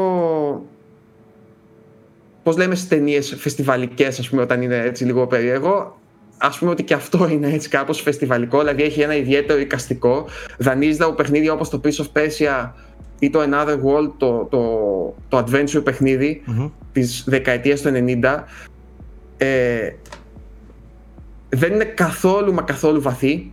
Δεν είναι δηλαδή αυτό το, το, το κλασικό στερεοτυπικό που έχεις για τα indies ότι ε, έχουν συνήθως υψηλή δυσκολία κτλ. Ποντάει 100% στην ατμόσφαιρά του και στην αφήγησή του. Εγώ δεν είμαι κατενθουσιασμένος, αλλά είναι ένα πολύ ιδιαίτερο παιχνίδι. Τα έχει πάρα πολύ καλά, είναι πολύ καλά εκτελεσμένο. Δεν έχει ιδιαίτερο βάθος. Έχει όμως ένα απίθανο ηχητικό τομέα. Ένα από τα παιδιά είναι ένας από τους καλύτερους ε, ηχητικούς τομείς που έχω συναντήσει τελευταίο καιρό σίγουρα. Έχει απίθανη μουσική. Ε, σε συνδυασμό με το πολύ ρετό στυλ του, σαν οικαστικό, ο πολύ ρεαλιστικός ήχος που έχει, δεν ξέρω, δημιουργεί ένα, μια πολύ περίεργη, ένα πολύ περίεργο μείγμα. Γιατί βλέπεις κάτι το οποίο δεν έχει λεπτομέρεια, αλλά ακούς τα πάντα με πολύ λεπτομέρεια. Καταλάβετε, δηλαδή, οπότε δημιουργεί ένα τοπίο στο μυαλό σου που το συμπληρώνει πάρα πολύ ωραία αυτό το μινιμαλισμό ας πούμε, της εικόνας. Ε, γενικά η ατμόσφαιρα είναι φανταστική. Και γενικά παίζεται πολύ ευχάριστα και πολύ ωραία. Έχει ένα ρυθμό που συνεχώς παίρνεις πράγματα, απλά δεν έχει καθόλου βάθος. Είναι τρει-τέσσερι ωρίτσε, μια ωραία εμπειρία. Το σενάριό του. Εμένα δεν με εντυπωσίασε. Παρ' όλα αυτά προσπαθεί να κάνει κάτι. Δεν είναι ε, εντελώς. Α, είμαι μικρό οπότε δεν πειράζει. Προσπαθεί, έχει αρχή, μέση και τέλος. Αλλά εντάξει, το προτείνω μόνο σε κάποιους που θα τους κάνει κλικ η αισθητική του κυρίως. Μην περιμένουν δηλαδή, αν δεν μου κάνει κλικ η αισθητική, να βρουν κάτι τρομερά ε, ποιοτικό σε μηχανισμούς gameplay κτλ. Μάλιστα. Αυτά λοιπόν από μένα. Το Olidja λέγεται νομίζω το παιχνίδι αυτό. Δηλαδή νομίζω έτσι προφέρεται. Θέμη; Εγώ συνέχισα αυτά που είπα και την προηγούμενη εβδομάδα, οπότε δεν έχω κάτι. Τελείωσε το Hitman, υπάρχει review στο site και λίγο Batman μέχρι να καταπιαστώ μετά το PS5. Ε, οπότε σε ένα σάκι. Ωραία. Ε, εγώ δυστυχώς θα ήθελα να μιλήσω πολύ περισσότερο, αλλά επειδή δεν έχω παίξει ικανοποιητικά, δεν μπορώ να μιλήσω και πάρα πολύ, οπότε δεν έχω σοβαρή άποψη για το παιχνίδι. Έχω ξεκινήσει το The Medium, το οποίο το είχα βάλει στο μάτι προφανώς για πολύ συγκεκριμένους λόγους, γιατί προέρχεται από ένα στούντιο που τελευταία άρχισα να εκτιμώ, ε, την ε, Blooper, ε, την, ε, έχει ανήκει σε ένα ζάντρο το οποίο λατρεύω πάρα πολλά χρόνια και τέλος πάντων το The Medium μου είχε κλείσει το δικό μου το μάτι. Εγώ έχω παίξει πολύ λίγο. Ε, από αυτό που έχω παίξει μπορώ να διακρίνω τα εξής. Πρώτα απ' όλα έχουμε να κάνουμε με ένα παιχνίδι το οποίο βασίζεται 100% ολοκληρωτικά σε παλιούς, παλιακούς μηχανισμούς ε, και ύφος. Μιλάμε για ένα παιχνίδι που, που παντρεύει πολύ έντονα survival horror ε, με fixed camera Δηλαδή το μόνο που λείπει είναι τα, τα tank controls. Όλα τα άλλα είναι ολόιδια. Fixed κάμερες, παράξενες γωνίες στην κάμερα, ο τρόπος που κινείσαι, ο τρόπος που ανακαλύπτεις αντικείμενα, που κάνεις spectate αντικείμενα και καταστάσεις zoom στο αντικείμενο είναι ίδιος με τα survival horror της τότε εποχής. Ε, συνδυάζει πάρα πολύ και λίγο adventure στοιχεία όπως και από παιχνίδια όπως το, το Siberia και τέτοιο Broken στυλ. Sword. Broken Sword, Siberia και τέτοια, ναι. Ε, έχει ένα πάρα πολύ ενδιαφέρον concept. Έχει μια πάρα πολύ όμορφη ε, ατμόσφαιρα, πολύ ηλεκτρισμένη, πολύ βαριά εξ αρχής. Ε, είναι πάρα πολύ όμορφο στο Xbox Series X που παίζω εγώ. Πολύ όμορφο παιχνίδι, πολύ καλοφτιαγμένο παιχνίδι στο, στο τομέα των γραφικών ε, πολύ ρεαλιστική απεικόνηση των περιβαλλόντων και τα λοιπά ε, έχει κάποια τεχνικά προβλήματα ακόμα και στο πρώτο μισάωρο μια ώρα είδα κάποια θέματα τα οποία θεωρώ ότι θα διορθωθούν με τα updates. Δεν, γι' αυτό και τα προσπερνάω. Ε, εκεί που θέλω να σταθώ είναι πρώτον στη μουσική η οποία είναι εξαιρετική. Ε, ακριβώς στο ύφος silent hillίζει πολύ να το πω έτσι. Ε, στου, κυρίως στις ambient, ε, στις ambient μορφές της. Ε, έχει πολύ, πολύ καλωστημένου, καλωστημένες ερμηνείες τα cutscenes, το στήσιμο των Silent Hill Μ' αρέσει πολύ αυτό το κομμάτι του παιχνιδιού Αυτό που δεν μπορώ με τίποτα να, να αποδεχθώ ε, και να καταπιώ είναι ότι το παιχνίδι είναι πολύ επεξηγηματικό, υπερβολικά, σε βαθμό που, που σε εκνευρίζει. Τι εννοώ, καταρχάς κάνει επίκλειστο συνέστημα εξ αρχής. Με κάτι ατάκες, με κάτι παράξενες μουσικές, με κάτι ε, σκέψεις που ακούγονται από τη χαρακτήρα. Είναι too much. Επίσης, πράγματα τα οποία θεωρώ ότι έπρεπε να δίνονται, μηχανισμοί οι οποίοι έπρεπε να δίνονται πιο καλλιτεχνικά και λίγο πιο ε, όχι αυθόρμητα πιο ανώδυνα μπροστά σου ε, το παιχνίδι τα δίνει πολύ straightforward δηλαδή θα, θα, θα μιλήσει η πρωταγωνίστρια για να σου πει ότι έχει ενόραση. Ah, I can see things. Ε, press RB για να δεις τα αντικείμενα. Θέλει να σου εξηγήσει το concept με τον διπλό τον κόσμο. Ε, αντί να το κάνει ωραία μέσα από το σενάριο και μέσα από το ίδιο το παιχνίδι σου το κάνει σαν να είναι ένας developer και σου το λέει στο αυτή ας πούμε. Αλλά σου το λέει η πρωταγωνίστρια του παιχνιδιού ε, είναι σαν να μιλάει σε χαζούλι ας πούμε ε, κακό exposition δηλαδή έτσι όπως λέμε στις ταινίες πολλές φορές μπράβο, μπράβο ε, δεν το κάνει με ωραίο ομαλό μέσα από το ίδιο το σενάριο, την ίδια την ιστορία, το, ίδιο το, το main παιχνίδι και το κάνει πολύ από πάνω. Γιατί πρέπει να το πει, πρέπει να το κάνει και δεν έχουμε άλλο τρόπο, πρέπει να το πει πρωταγωνίστρια. Καλύτερα να μου το πετάξει σε μενού και να μου πει ότι κοίταξε η πρωταγωνίστρια πατώντας RB μπορεί να δει τα αντικείμενα έτσι, να δει τον κόσμο για να έχει insight, παρά να μου το πει η πρωταγωνίστρια μπορώ να δω αντικείμενα. Από μικρή μπορούσα. Ήμουν η μοναδική. Καταλαβες. Δεν μου αρέσει αυτό στο παιχνίδι.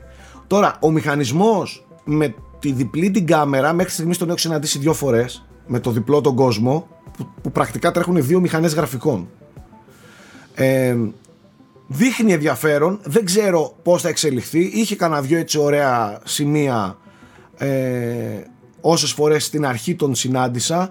Είναι έξυπνος. Μου αρέσει που η Blooper πειραματίζεται και παίζει με τέτοια πράγματα. Και με το Blair Witch με το σκυλί. Ήτανε, είχε πολύ ωραίες ιδέες. Και εδώ έχει πολύ ωραίες ιδέες. Ε, μου θύμισε, α και κάτι άλλο που θέλω να πω, μου θύμισε πολύ και Heavy Rain το στήσιμό του στην αρχή. Τέλος πάντων, για την ώρα δείχνει ένα ενδιαφέρον παιχνίδι που έχει προφανώς τα θέματά του και κυρίως φαίνεται η απειρία του στούντιο στην αφήγηση. Το τι θα δω τις επόμενες ώρες, αυτό παιδιά όταν έρθει η τελική δική μου ετοιμιγορία όταν τελειώσω το παιχνίδι. Για την ώρα, για μένα παίρνει το πράσινο φως. Αυτό δεν μπορώ να πω κάτι άλλο. Θα δείξει πώς θα εξελιχθεί και τι, τι θα παίξω εν τέλει. Έτσι κι είμαι πάρα πάρα πολύ στην αρχή. Αλλά χαίρομαι ακόμα και καλό να μην είναι. Χαίρομαι που αυτό το στούντιο μεγάλωσε, παραδίδει τέτοια παιχνίδια, δεν προσπαθεί να, να, να ακολουθήσει πολύ τη μόδα και ακόμα και σε μια κατηγορία η οποία δεν είναι στα φόρτε της, τα survival horror παλιακού τύπου με fixed κάμερες, ε, δεν το λες και φρέσκο παιχνίδι, φρέσκο ζάνρ ε, ή δημοφιλές ζάνρ. Τέλος πάντων, εγώ ε, τη χειροκροτώ μόνο και μόνο από αυτό. Κι ας μην είναι το καλύτερο παιχνίδι που έχω παίξει, το The Medium. Ε, αυτά. Δεν παίζω κάτι άλλο. Βασικά παίζω κάτι άλλο. Πάρα πολλές ώρες. DayZ. Ο λόγος που δεν έχει πολύ medium. Α το έχω μπλέξει άσχημα. Ξεκινήσαμε και στο PC. Μια καταστροφή είναι. Έχω καταστρέψει τον ύπνο μου. δεν ξέρω. Κλείνει το σπίτι μου. Όλα αυτά. Δεν ξέρω τι γίνεται με την DayZ. Έμπλεξα παιδιά μακριά από αυτά τα παιχνίδια. Πολύ μακριά. Λοιπόν, έφτασε η ώρα. Διώχνουμε δύο, βάζουμε έναν. Νομίζω πως ναι. Τι να πούμε τώρα στον Κούλι; Θέλετε να του πούμε για, την προ... για τις προπονήσεις που κάνει κάτι; Για το τρέξιμο. Κάνει. Πηγαίνει και τρέχει. Θέλω να το δοκιμάσεις, να του πεις ένα τραγούδι και να του πεις να σου πει τα lyrics. Τον είδες, τον είδες να τρέχει. Ένα τραγούδι, θα του το βάλεις και να δεις θα ξέρει τα lyrics, τα lyrics απ' έξω. Έχει ανεβάσει story που τρέχει, τον είδε κάποιος να τρέχει. Όχι, ρε, αφού μας είχε πει ότι θα πάρει παράκια και τέτοια. Μας έχει πει ότι ασχολείται με τον αθλητισμό. Πολύ εγώ πήγα στη Σελήνη, ε, στο είπα, να. Θα, θα, του, θα τον τρολάρω κάτι σχετικό με, τη, με το τρέξιμό του. Ότι τον είδανε... Πες το την τετραγκέφαλη, βλέπω τον όθηκαν. τον πω έτσι Έλα, έλα, κολοτρολάκια και εσύ side Βρήκατε τρόλ και φτιάχνεστε. Πάμε στον κούλι. Φυλάκια, φυλάκια. Χρειάζεται κιόλας. Start recording. Ε, Τι; Και πήγα να πω κάτι και μου start recording, ρε μαλακά.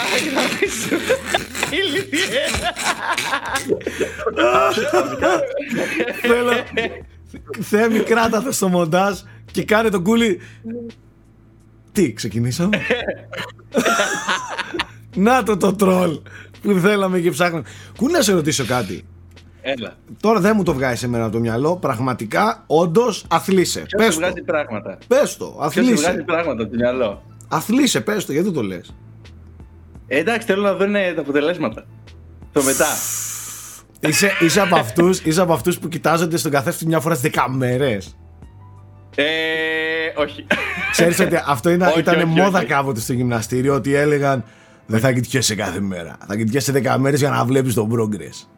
Καταλαβες; Ναι, ναι, ναι, ναι, ναι, ναι. Γιατί όταν το βλέπεις μια φορά τη μέρα δεν έχεις progress. Ενώ μια φορά στις Κανένα. 10 Κανένα. Είναι και το motivation που παίζει ρόλο. Είναι πολλά πράγματα. Όπως και να έχει κούλι, γιατί πρέπει να περνάμε σωστά μηνύματα από αυτήν εδώ την εκπομπή. Μπράβο που έστω και στα 25 σου ανακάλυψες ότι έχεις ότι πρέπει να έχεις υγεία, ότι πρέπει να βγαίνεις έξω από το σπίτι, πρέπει να τρέχεις, πρέπει να αθλείσαι, πρέπει γενικότερα να έχεις μια δραστηριότητα. Εφόσον μπορείτε και το κάνετε και είμαστε από τους τυχερούς που μπορούμε να το κάνουμε, να βγαίνουμε έξω να το κάνουμε. Α περνάμε και τη θεία μηνύματα, κακό είναι.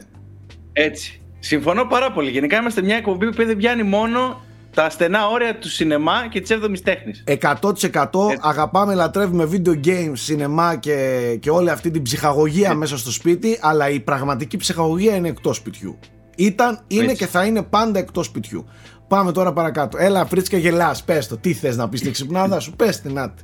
Είπε ο Πρίτσκα, θα γελάσει εσύ που δεν κάθεσαι στον κόλο σου, βρε μαλάκα. Εσύ. Εσύ έχεις μείνει στο σπίτι πάνω από δύο ώρες να, να βόλτα το σκύλο, να μπάσκετ, να τέννις, να πικ πονκ, να πίτσα. Εντάξει. Και αυτό δραστηριότητα. Άθλημα είναι για αυτό. γελάω. Με τα στενά όρια του σινεμά, ξέρω εγώ και το που δεν περνάμε τα παίξουμε, δεν πειράζει. Όλε οι βλακίες Νόμιζα, νόμιζα τρολάρεις. Νόμιζα τρολάρεις. Όχι, όχι, δεν καν. Ούτε καν. Λοιπόν. Λοιπόν, έλα, πάμε. πάμε. Τι έχεις καλό να μας φέρεις από την πόλη, κύριε Κούλης; Έχω, έχω καλό. Κοίταξε, παίχτηκε ένα πολύ όμορφο τρέιλερ για το Raya and the Last Dragon, ολοκένουργιο. Καταρχάς, γεια σου, Κούλη, είπαμε γεια. Περίμενε. Ένα γεια, είπαμε. Τι κάνεις, πώς είσαι; Δεν είπαμε. Γεια. Δεν είπαμε, όντως δεν με έκανες κανονικό intro, ε. Ε, όχι. Γι' αυτό λέω, είναι ντροπή, εντάξει, ντροπή και από μένα γένεια, οπότε πάμε. Okay. Τι λέει η Θεσσαλονίκη μας; Πάρα πολύ καλά. Πάρα πολύ καλά. Αλλά δεν θες καλύτερα. πάμε στο σινεμά. πάμε στο τρέιλερ. Πάμε στο τρέιλερ. Καλύτερα που για το τρέιλερ. Ναι. Καλύτερα που για το τρέιλερ. Ε, πού λες, παίχτηκε ένα καινούργιο τρέιλερ για το Raya and the Last Dragon. Ε, το οποίο είναι η καινούργια animated ταινία από τους ε, δημιουργούς της Moana και του ε, Frozen, του Togen, Σάκη, για να τα λέμε και Η Ραφαέλα το έχει δει ήδη το τρέιλερ, να ξέρεις. Ναι. Είναι το ε, μεγάλο animation studio της Disney, ουσιαστικά, που βγάζει την καινούργια της ταινία. Έτσι, έτσι. Ε, παίζει πολύ στυλάκι ε, action και διαφορετικό από τα πολύ παραμυθένια της Disney Γιώργο, δεν ξέρω αν το είδες κι εσύ και στο προηγούμενο τρέιλερ. Δεν το είδα. Αλλά και το, δεν το είδες. Και μου κάνει ε... εντύπωση που θέλεις θέλεις να σταθούμε να σχολιάσουμε όντως εκτενώς το, το τρέιλερ του, του Ράγια, ενώ έχει παιχτεί Godzilla εναντίον Kong. Θες Godzilla, πασά. Θες Godzilla. Τεράστια. Με τα Κούλι, Κούλι, κάθεσαι και ασχολείσαι τώρα με την πλέμπα. Πάμε να μιλήσουμε για την τέχνη που λέγεται Godzilla vs Kong. Συγγνώμη. Ζητώ συγγνώμη σε αυτό το σημείο και από τους ακροατές και από τους θεατές του frame rate. Λάθος, δεν θα κοπεί, αλλά θα το μέσα, αυτό λάθος. Μπαίνεις μέσα με, με Μωάνα τώρα. Πάμε να μιλήσουμε για... Μωάνα και Ράκη και Disney. Κρίμα λοιπόν, ο Θέμης εδώ να, να γουστάρει. Θα πούμε ότι στο επικό τρέιλερ, επικό, επικό όμως, έτσι να τα λέμε αυτά, και εγώ γουσταρά, ε, τρέιλερ του Godzilla εναντίον Kong, ε, ο Kong χτυπάει τον Godzilla με ένα τεράστιο τσεκούρι. Fuck yeah, όλο το, βγάλε όλο το αμερικανικό μέσα σου. Λοιπόν, το. Θα σας πω κάτι τώρα για αυτές τις ταινίες. Πορωνόμαστε, θέλουμε να δούμε ξύλο επικών διαστάσεων, αλλά είμαι σίγουρος δεν θα είναι σαν το Pacific Rim πάλι. Δηλαδή, ακόμα το Pacific Rim δεν το έχουν φτάσει. Σε, στο επίπεδο της κλίμακας σκηνοθεσίας. Ε, το οποίο δεν έχω δει. Δεν το, έχω το εννοείς. Το εννοώ. Το εννοείς. Το είναι ίσως η, η, η, καλύτερη χαζή ταινία που έχει γυριστεί, ας πούμε, τα τελευταία 20 χρόνια. Είναι, είναι monster movie γι' αυτό, έτσι. Ναι, είναι καϊτζού, ας πούμε, ναι, με τα γνωστά μεγάλα τέρατα, ας πούμε, από την Ιαπωνική κουλτούρα που, που προέρχονται. Σάβρες, δράκι Ναι, τέτοια, και η ανθρωπότητα φυσικά σαν αντί, αντίδοτο, ξέρω εγώ, σαν να, για να λύσει το πρόβλημα, έχει δημιουργήσει δικά της τεράστια ρομπότ και τα δέρνει, έτσι απλά. Εντάξει, έπος. Την είδα ήδη, πάμε παρακάτω. Απλά να σου πω κάτι, πέρα από το, το είναι σας λίγο χαζούλα, επειδή μου, όντως σαν ταινία δεν είναι κάτι τρομερό, αλλά σαν σκηνοθεσία, το πώς μεταφέρει τον όγκο τους, το βάρος τους, ε, την κλίμακά τους, δεν υπάρχει κάτι αντίστοιχο. Όλα τα άλλα φαίνονται σαν πλαστελίνες, Playmobil, ε, Transformers κτλ. Φαίνονται ψεύτικα. Αυτό, άμα το δεις σε καλή ποιότητα σάκι, θα χαζέψεις με το τι έχει κάνει ο Ντελτόρο. Θα χαζέψεις κανονικά. Μάλιστα. Πρέπει, πρέπει να το δω, το ξέρω. Είναι ένα από Ναι. αυτά που. Θέλει με- που και που μπορεί με- να σπάσεις λίγο. Ναι, βρε, Οπωσδήποτε. εννοείται. Τι λες. Τα Έλει, θέλω. έλει. Και πα- πάμε τώρα στην μόνη ερώτηση που μετράει. Ποιος είναι με τον Kong και ποιος είναι με τον Godzilla; Θες να Εγώ σου είμαι απαντήσω Kong, εγώ είμαι σοβαρά. Kong ξεκάθαρα, το λέω από τώρα ας πούμε. Kong, ε; Ναι, ναι, πιο, έτσι, λι- πιο ανθρώπινος μου φαίνεται. Της φύσης πράγμα. Το άλλο είναι τερατούγημα, ας πούμε, κατάλαβες. Είμαι. Έχει και την έκδοση, βγαίνει και σε ρομπότε μετά. Έχει και μια ρομπότε έκδοση ο Godzilla, οπότε Ναι, και όχι, γίνεται δεν είμαι τέρμα του, του κακό. τεχνητού. Δεν είμαι του τεχνητού. Εγώ είμαι φυσικό πράγμα, έτσι. Θα πω, pure θα πω instinct. Kong. Kong Θα πω κι εγώ Kong. Ναι, θα πω, θα πω. Εντάξει, Δεν μπορεί παιδιά, να πεις και εσύ επί- Kong τώρα. Όχι, αναγκαστικά θα πω Godzilla, δεν είναι. Θα πει Σε ανθρώπους. παγιδεύσαμε. ή ή όπως το λέγανε στην ταινία Godzilla. Godzilla, Godzilla. Ε, ξεκάθαρα Godzilla. Ξεκάθαρα. Πολλά χρόνια. Έχουμε, έχουμε φάει και Godzilla. πολλά, τόσα χρόνια, πολλά χρόνια φαν. Ε, έχω φάει σίγουρα 5-6 Godzilla στη ζωή μου. Ειδικά στο στρατό τους είχαμε κατασπαράξει αυτούς τους Godzilla. Επίσης, Σάκη, πιστεύω ότι με τον Godzilla, το προηγούμενο Godzilla, έχουμε από τις πιο ωραίες αναμνήσεις σε, στο τοπικό σινεμά, ας πούμε, και Τέλος. της ιδέας. Τέλος. Ήτανε, ναι, ήμασταν μικροί τότε. Τέλος, και ο Snoop τέλος. συμφωνεί εδώ Και- πέρα. Ναι, ναι. ε, Κλαίει από νοσταλγία. έπος, έπος, πραγματικά έπος. Ωστόσο, η αγαπη, μιας και το λέμε, η αγαπημένη μου ταινία αυτού του στυλ για μένα ήταν και θα είναι το πρώτο Cloverfield. Το οποίο σε σινεμά, Ναι, ρε, Σάκη. το Ναι, οποίο ρε, σε Σάκη. σινεμά, όχι στην οθόνη του υπολογιστή σου ή της τηλεόρασης απλής, σε σινεμά ήταν συγκλονιστική η εμπειρία. Σοκ, τότε. Εγώ λέω. και στο σπίτι μου που το είχα δει τότε, δεν μπορούσα να ηρεμήσω. Με έχει πιάσει ταχυκαρδία. Εγώ το είδα σε την παλμία, επική σε εκείνη την αίθουσα ταινία. Δεν με υπήρχε το επικό στυλ. ήχο. Επικό ήχο τότε Dolby Surround, Dolby Visual, wow, fuck yeah. Τέτοια πράγματα στους τότε σινεμά. Ε, και είχα χαζέψει, φοιτητής ήμουνα. Και είχα σοκαριστεί με όλο το, το κόλπο. Και η σκηνοθεσία του Abrams εκεί πέρα, δηλαδή, τι Έπος. έκανε ο τύπος; Έπος, τι έκανε έπος. με αυτό το Με το ερασιτεχνική shaky κάμερα και καλά cam-cam. γυρισμένο, πολύ ρεαλιστικό. Και παιδιά καθόμουν στην πρώτη θέση. Έβλεπα την οθόνη έτσι. Όλα σου ερχόντουσαν έτσι. Και είχα χαζέψει, κάνανε. λέω τι βλέπω τώρα. Ο ήχος να με χτυπάει, άστο. Φοιτητής, χαζούλης, τέτοια. Φαντάσου, άστο. Τότε που έβλεπες κάτι εκεί πέρα να πω, ξέρεις. Μαυρίλα, θάνατο, ναι, ναι, ναι, ναι, τότε black που- metal. Τότε που έβλεπα που και που είχε κανένα blockbuster. ναι, ναι, ναι, ναι. Τώρα είμαι Μακάρι έτσι τότε η κλόφ. Marvel να βγάζει ταινίες. Μακάρι θα τις έβλεπες. Αχ. Για πάμε λίγο. Ναι, λοιπόν, δεύτερο θέμα. Θα σου τα πετάω εγώ για να έχουμε και Ναι, μια πέτα με οργάνωση εσύ, πέτα με κάπως, εσύ, ναι, ναι. ας πούμε. Λοιπόν, ε, τώρα εμείς θα πάμε λίγο για ύπνο, αλλά εσύ θέλω να μας μιλήσεις λίγο, μιας και έγραψες για, και για το Star Trek που μας έγραψες ε, σήμερα. Ναι. Η αλήθεια είναι ότι δεν έχω προλάβει ακόμα να το διαβάσω το κείμενό σου. Ε, οπότε, ενημέρωσέ μας λίγο. Σου άρεσε, δεν σου άρεσε; Πότε κατάλαβα σου άρεσε. Λοιπόν, κοίταξε, ναι, γιατί κατάφερε επιτέλους μετά από έστω και αν του πήρε τρεις σεζόν του Star Trek Discovery, ε, ολοκλήρωσε το ύφος του και το στυλ του.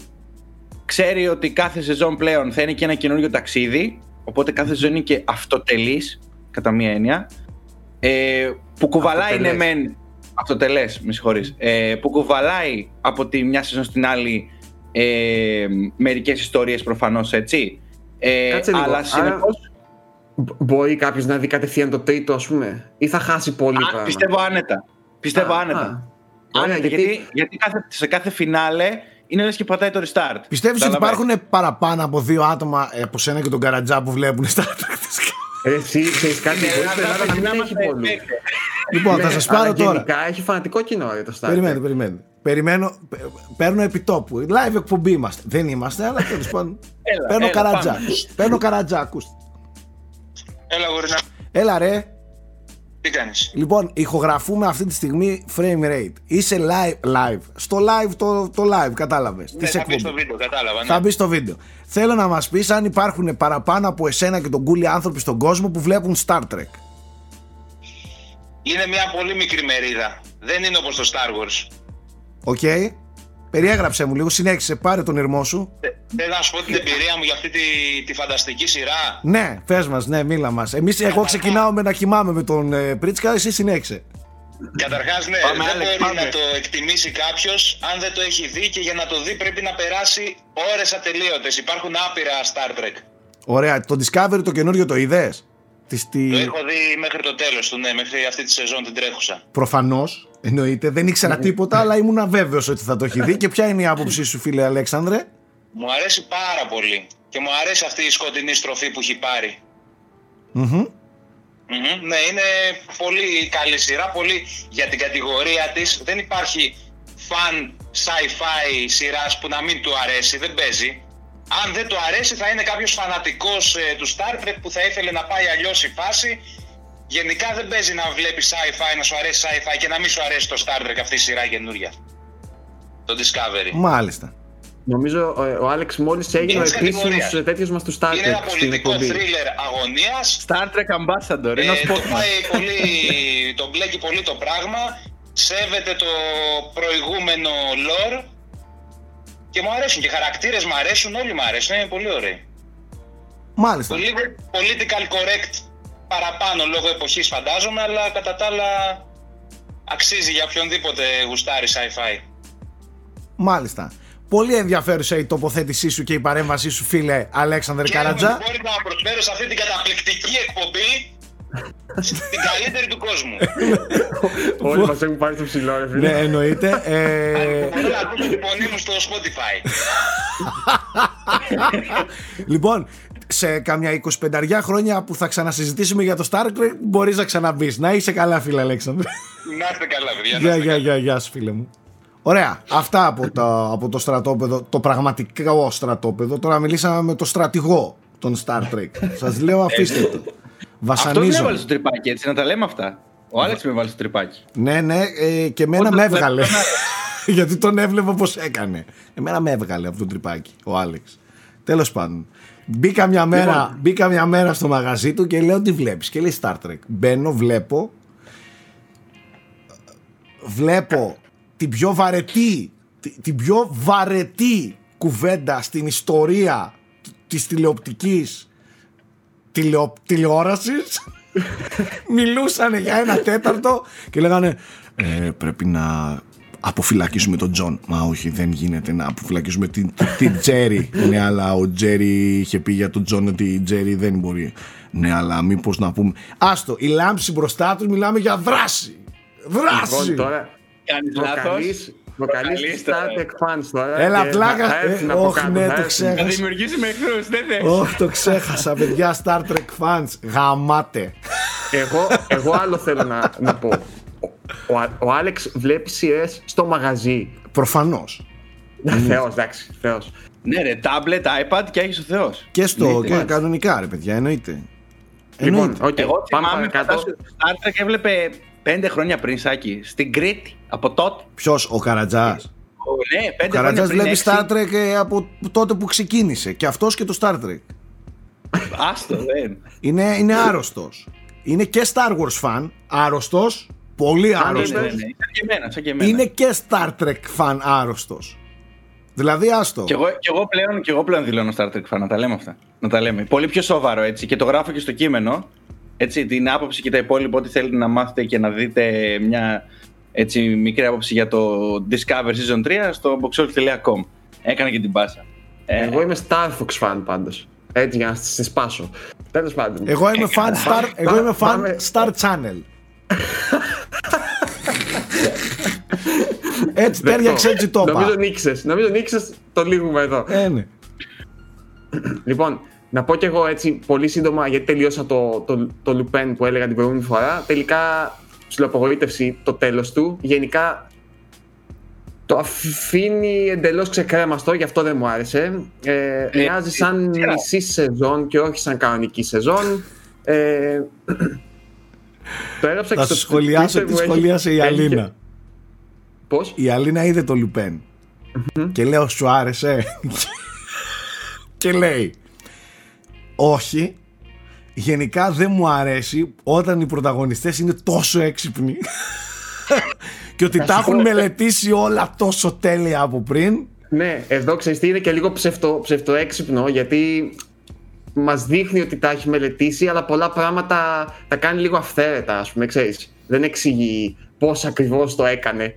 Ναι. Ποτέ. Όλα είναι βολικά σαν του προφεσόρ τα σχέδια, ε. Ναι, ναι, ναι. Ε, και εκεί μη σου πω ότι είναι, εκεί είναι πιο λεπτομερή, ας πούμε, τα σχέδια Πάντως, του, του προφεσόρ. Αυτό είναι έτσι λίγο πιο Νομίζω δεν εστιάζει τόσο στο πώς έκανα την κομπίνα. Είναι πιο πολύ στον χαρακτήρα, στην ιστορία του κτλ. κτλ. Εντάξει, βλέπετε ευχάριστα μέχρι εκεί ε, ανέλπιστη η επιτυχία του θα έλεγα ε, ελπίζω σε κάτι ακόμα καλύτερο στο μέλλον Μάλιστα ε, πάντως πριν, πριν μπω στο frame rate, το ξεκινήσουμε το, το recording, ε, ανακοινώθηκε ότι το part 2, έτσι, η δεύτερη σεζόν του έρχεται το καλοκαίρι. Πριν από Α, ε, πολύ σύντομα. Ναι. Οπότε θα έχει, έχει συνέχεια. Καλοκαίρι του 2021 θα έχει η δεύτερη σεζόν ε, Lupin. Μάλιστα. Ωραία. Έχεις κάτι άλλο κούλι να περάσουμε στην πρόταση της εβδομάδας; Ε, ήθελα να πω για την εμπειρία μου γιατί είδα το Pieces of a Woman. Γιώργο. Α, ναι. Για πες, υπάρχει ήδη ένα κείμενο από τον Αντώνη στο, στο site.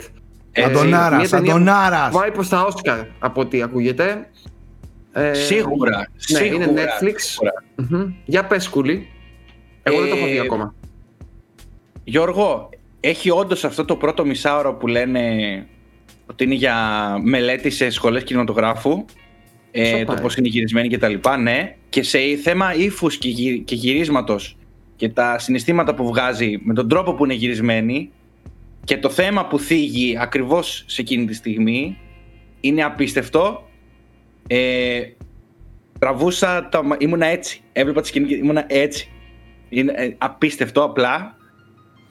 Θίγει ένα πάρα πολύ βαρύ θέμα που σε ταινία εγώ δεν έχω ξανασυναντήσει προσωπικά. Αν υπάρχει κάποια παρόμοιου είδους με, με μια γυναίκα, με μια μητέρα η οποία αντιμετωπίζει το θάνατο του παιδιού της ολομόναχη πρακτικά και τα συναισθήματα αυτά που, ε, που υπάρχουν σε αυτή την κατάσταση που ζει ε, Μαύρη, μαυρίλα, πλάκωσε. Τον θρήνο της βλέπουμε δηλαδή; Ε, βουβός τρίνος, Γιώργο. Ε, ο οποίος ο, ο Μουντρουτσό τον βγάζει με έναν... Δεν μπορώ, δεν, ειλικρινά το, το, το σκέφτομαι τώρα τις σκηνές και το τι, πώς τα ζει αυτά που ζει. Την, το πώς η οικογένειά της την αντιμετωπίζει. Το πώς οι φίλοι της, το περιβάλλον της που έμαθε και καλά και θέλει να της συμπαρασταθεί. Ενώ όλο αυτό το προσπαθεί να το αντιμετωπίσει μόνη της ε, ουσιαστικά. Παρόλο που έχει έναν άντρα δίπλα της. Είναι ε, πραγματικά θα έπρεπε να, να, το, να, να, το βλέπουμε στα σχολεία πολλές φορές να, να, να παίζει στα σχολεία αυτή η ταινία για να καταλαβαίνουμε και κάποιες ε, πτυχές αυτών των πολύ δύσκολων ε, θεμάτων που θίγονται μέσα στην ταινία και είναι, έχει επίσης δύο σκηνές οι οποίες είναι από τις πιο σκληρές που έχω δει και πίστευα ότι στο Ρώμα είχα δει μια. στο Ρώμα του Κουαρών, έτσι. Ναι. ε, είχα δει μια πολύ σκληρή σκηνή για μένα προσωπικά. Ε, το Pieces of a Woman έχει δύο τέτοιες και η δεύτερη είναι ακόμα χειρότερη.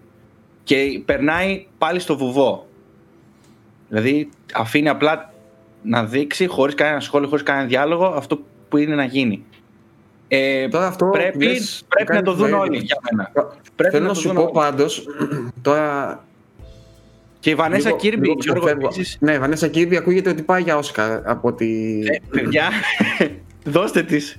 Τώρα, πάρτε το. Έτσι. Δεν το συζητάμε. Μάλιστα. Θα είναι πολύ κρίμα αν δεν παίξει Όσκαρ ή αν δεν πάρει έστω και ένα κάποιο αγαλματίδιο πραγματικά. Κάποιο. Ένα είναι. Ε, Εννοεί να πάρει κάποιο βραβείο. Είναι κάποιο βραβείο, ναι, αυτό είναι. Ναι. Μάλιστα, ωραία. Θα, θα το δω αν και μάλλον είναι ψυχοπλάκωμα. Εγώ γι' αυτό το αποφεύγω. Γενικά αυτές τι ταινίες θέλω να είμαι καλά για να τις δω, γιατί αλλιώς με, με καταστρέφουν. Ας πούμε. Στο όρομα που λες, είχα πάει εντελώς απροετοίμαστος. Δεν ήξερα τι ακριβώς. Από τις πρώτες μέρες που βγήκε, λέω νέος σκουαρόν πάω. Ε, ήμουν και κουρασμένος σωματικά, ας πούμε, εκείνη τη μέρα. Και σε αυτή τη σκηνή που λες, δεν θέλω να κάνω spoilers στο τέλος. Ναι, κατάλαβα. Ε, ναι. έβαλα τα κλάματα. Πώς να σου πω, μου βγήκε όλη η πίεση και από την ταινία και, και από αυτό που δείχνει. Ήταν μια έκρηξη πολύ πολύ ιδιαίτερη. Ε, δεν, δεν, δεν, νομίζω ότι την έχω ξαναπάθει ταινία, ας πούμε. Γιατί δεν ήταν, δεν ήταν ακριβώς. Ε, πώς να σου πω, θλίψη. μόνο. Ήταν ένα περίεργο σαν επιτέλους να τα βγάλω, ας πούμε, κάπως έτσι. Ε, πολύ, πολύ. Μπορεί να και δικά μου. Μπορεί να, ξέρετε, να με βοήθησε να βγάλω άλλα πράγματα που είχα ναι. κάτι μέσα μου. Απλά θέλω να σου πω, είχα καιρό έτσι να, να, να, να αφαιθώ τόσο απότομα, να με κάνει ταινία να αφαιθώ τόσο απότομα σε μια σκηνή. Ε, τέλος πάντων, πολύ ενδιαφέρον να το δούμε. Αν δεν κάνω λάθος, είναι και μουσική Howard Shore. Νομίζω δεν έχω ακούσει ναι. ακόμα. Ε, Όντως, και έχει ωραία μουσική, αν και το μοντάζ δεν, ε, δεν βοηθάει. Προτιμάει περισσότερο, προτιμάει περισσότερο να δείχνει βουβές σκηνές. Okay, κατάλαβα. Έχει... Αλλά, όταν παίζει, αλλά όταν παίζουν τα πιάνα του, το πιάνο του, του Σορ είναι ναι. πάρα πολύ ωραίο. Ε, OK. Okay. Ωραία.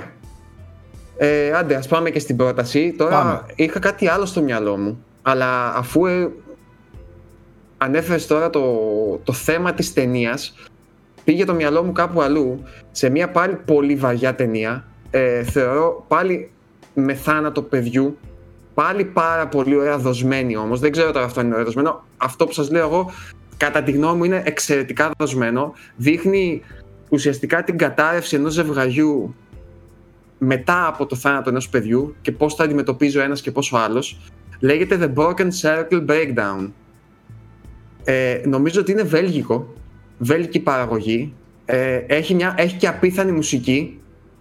Σημειώστε το, δείτε το σας παρακαλώ. Απλά να ξέρετε ότι όντως το θέμα του είναι δύσκολο. Δεν είναι όμως από τις ταινίες που σε πιάνει κατάθλιψη από την αρχή κτλ. κτλ. Ε, είναι μια ταινία που νομίζω ότι το αντιμετωπίζει με σεβασμό το θέμα του και όχι με αυτό το. Τι να πω τώρα. Με, την επίκληση. Με, με φτηνό τρόπο. Με φτηνό να, να εκμεύσει ναι, καλά τον πόνο. Ναι. Ε, Σας το προτείνω ανεπιφύλακτα. The Broken Circle Breakdown και έχει ξαναλέω απίθανο soundtrack. Πώς λέγεται το είδος μουσικής με τα banjo; Country; του Αμερικάνικου Νότου. Country. Όχι. Ε, αχ, τώρα κόλλησε στο Mississippi Blues. Ούτε, ούτε Mississippi Blues. Ε, τέλος πάντων. Ε, okay. Δεν έχει σημασία. Έχει αυτό το στυλ mm, της μουσικής. Κατάλαβα, κατάλαβα τι λες. Α, γιατί αυτοί έχουν και ένα συγκρότημα τέτοιο. Παιδιά, είναι φανταστικό. The Μιας... Broken Circle Breakdown. Και άμα θέλετε να πέσετε σε βαριά, βαριά oh. έτσι θλίψη από ταινίες, στο ίδιο ακριβώς ύφος ε, πάλι με θρήνο όχι μικρού παιδιού αλλά μεγάλου γιου είναι το In the Bedroom. Με μουσική Thomas Newman πολύ βαρύ, πολύ ιδιαίτερο. Δεν θα τη χαρακτήριζα ταινιάρα αλλά τέλος πάντων είναι και αυτό ένα, μία ακόμη ταινία απώλειας παιδιού γιου και τα λοιπά πολύ δύσκολο concept εγώ λίγο τις αποφεύγω τελευταία από τότε που έγινα πατέρας με, με χαλάνε πάρα πολύ αυτές τι ταινίες, οτιδήποτε έχει να κάνει με, με παιδί. Δεν ξέρω, ίσως σε αυτό το κομμάτι είμαι λίγο ευαίσθητος πλέον. Ενώ κάποτε τις έβλεπα πολύ ευχάριστα. Ευχάριστα, καταλαβαίνεις τι εννοώ. Άνετα. Ναι, ε, ναι. πλέον δεν μπορώ. Πλέον μου είναι πολύ βαρύ το, το concept. Δηλαδή τη δικιά σου πρόταση δεν θα την ακούω. Το καταλαβαίνω. Ναι, ε, δικαιολογημένα, εντάξει. Και ναι. ξαναλέω και θα πω και αυτό που είπα και την προηγούμενη εκπομπή. Ούτε εγώ είμαι φαν τέτοιων ταινιών που έχουν τόσο έκδηλα στενάχωρο και βαρύ θέμα. Δηλαδή, εκφύσεως το θέμα είναι βαρύ, ρε παιδί μου, πώς να το κάνουμε. Mm-hmm. Ε, και νομίζω θέλει πολύ λεπτούς χειρισμούς για να μην πάει η ταινία προς το φτηνό συνέστημα. Έτσι. Γι' αυτό και τις περισσότερες τις αποφεύγω, δεν, δεν μου πολύ αρέσουν. Και όταν, όταν γίνεται σωστά όμως, όταν γίνεται σωστά είναι λύτωση, είναι, είναι λίγο λύτωση μέσα σου όταν βλέπεις μια καλά δοσμένη τέτοια ιστορία. Και εννοώ με σεβασμό και αξιοπρέπεια κτλ. Και, και ανθρώπινα. Και πρέπει να έχεις και συγκεκριμένο, συγκεκριμένη διάθεση να, να το δεις. Δηλαδή Καλά, πρέπει προφανώς, να, να πεις ότι ναι, ναι. σήμερα θα μπορέσω να το δω. Δε, γιατί αλλιώς θα σε ρίξει πάρα πολύ. Πάρα πολύ. Ναι. Και εγώ είχα, είχα καιρό να δω έτσι κάτι σε αυτό το στυλ που και που βάζω τέτοιες ταινίες Κυρίως γιατί πρέπει να συμπληρώσω. Θέλω να δω πούμε, κάποιους που έχω στη λίστα. Ε, πρέπει να σπάσει και λίγο το αμερικάνικο blockbuster ναι, dream. Κάθαρα, ναι, έτσι. Και χθες ήταν μια τέτοια μέρα και πραγματικά αξίζει να το δει όποιος θέλει να το δει. Απλά να, να ξέρει τι θα πάει να δει από πριν και να είναι σε μια διάθεση όχι popcorn, να το πω έτσι. Μάλιστα. Ωραία. Γι' αυτό την επόμενη φορά θα προτείνουμε κομμωδία και το υποσχόμαστε. Κομμωδία. ναι, ναι, ναι. Δεν είμαι, δεν είμαι πολύ καλός, αλλά πιστεύω ότι τις κομμωδίες που θα προτείνω θα είναι πολύ καλές. Αν και δεν έχω δει πολλές. Θα το κρίνει το κοινό αυτό. Ίσως, ίσως, γι αυτό, ίσως γι' αυτό και δεν, δεν βλέπω πολλές κομμωδίες γιατί ελάχιστες μου αρέσουν.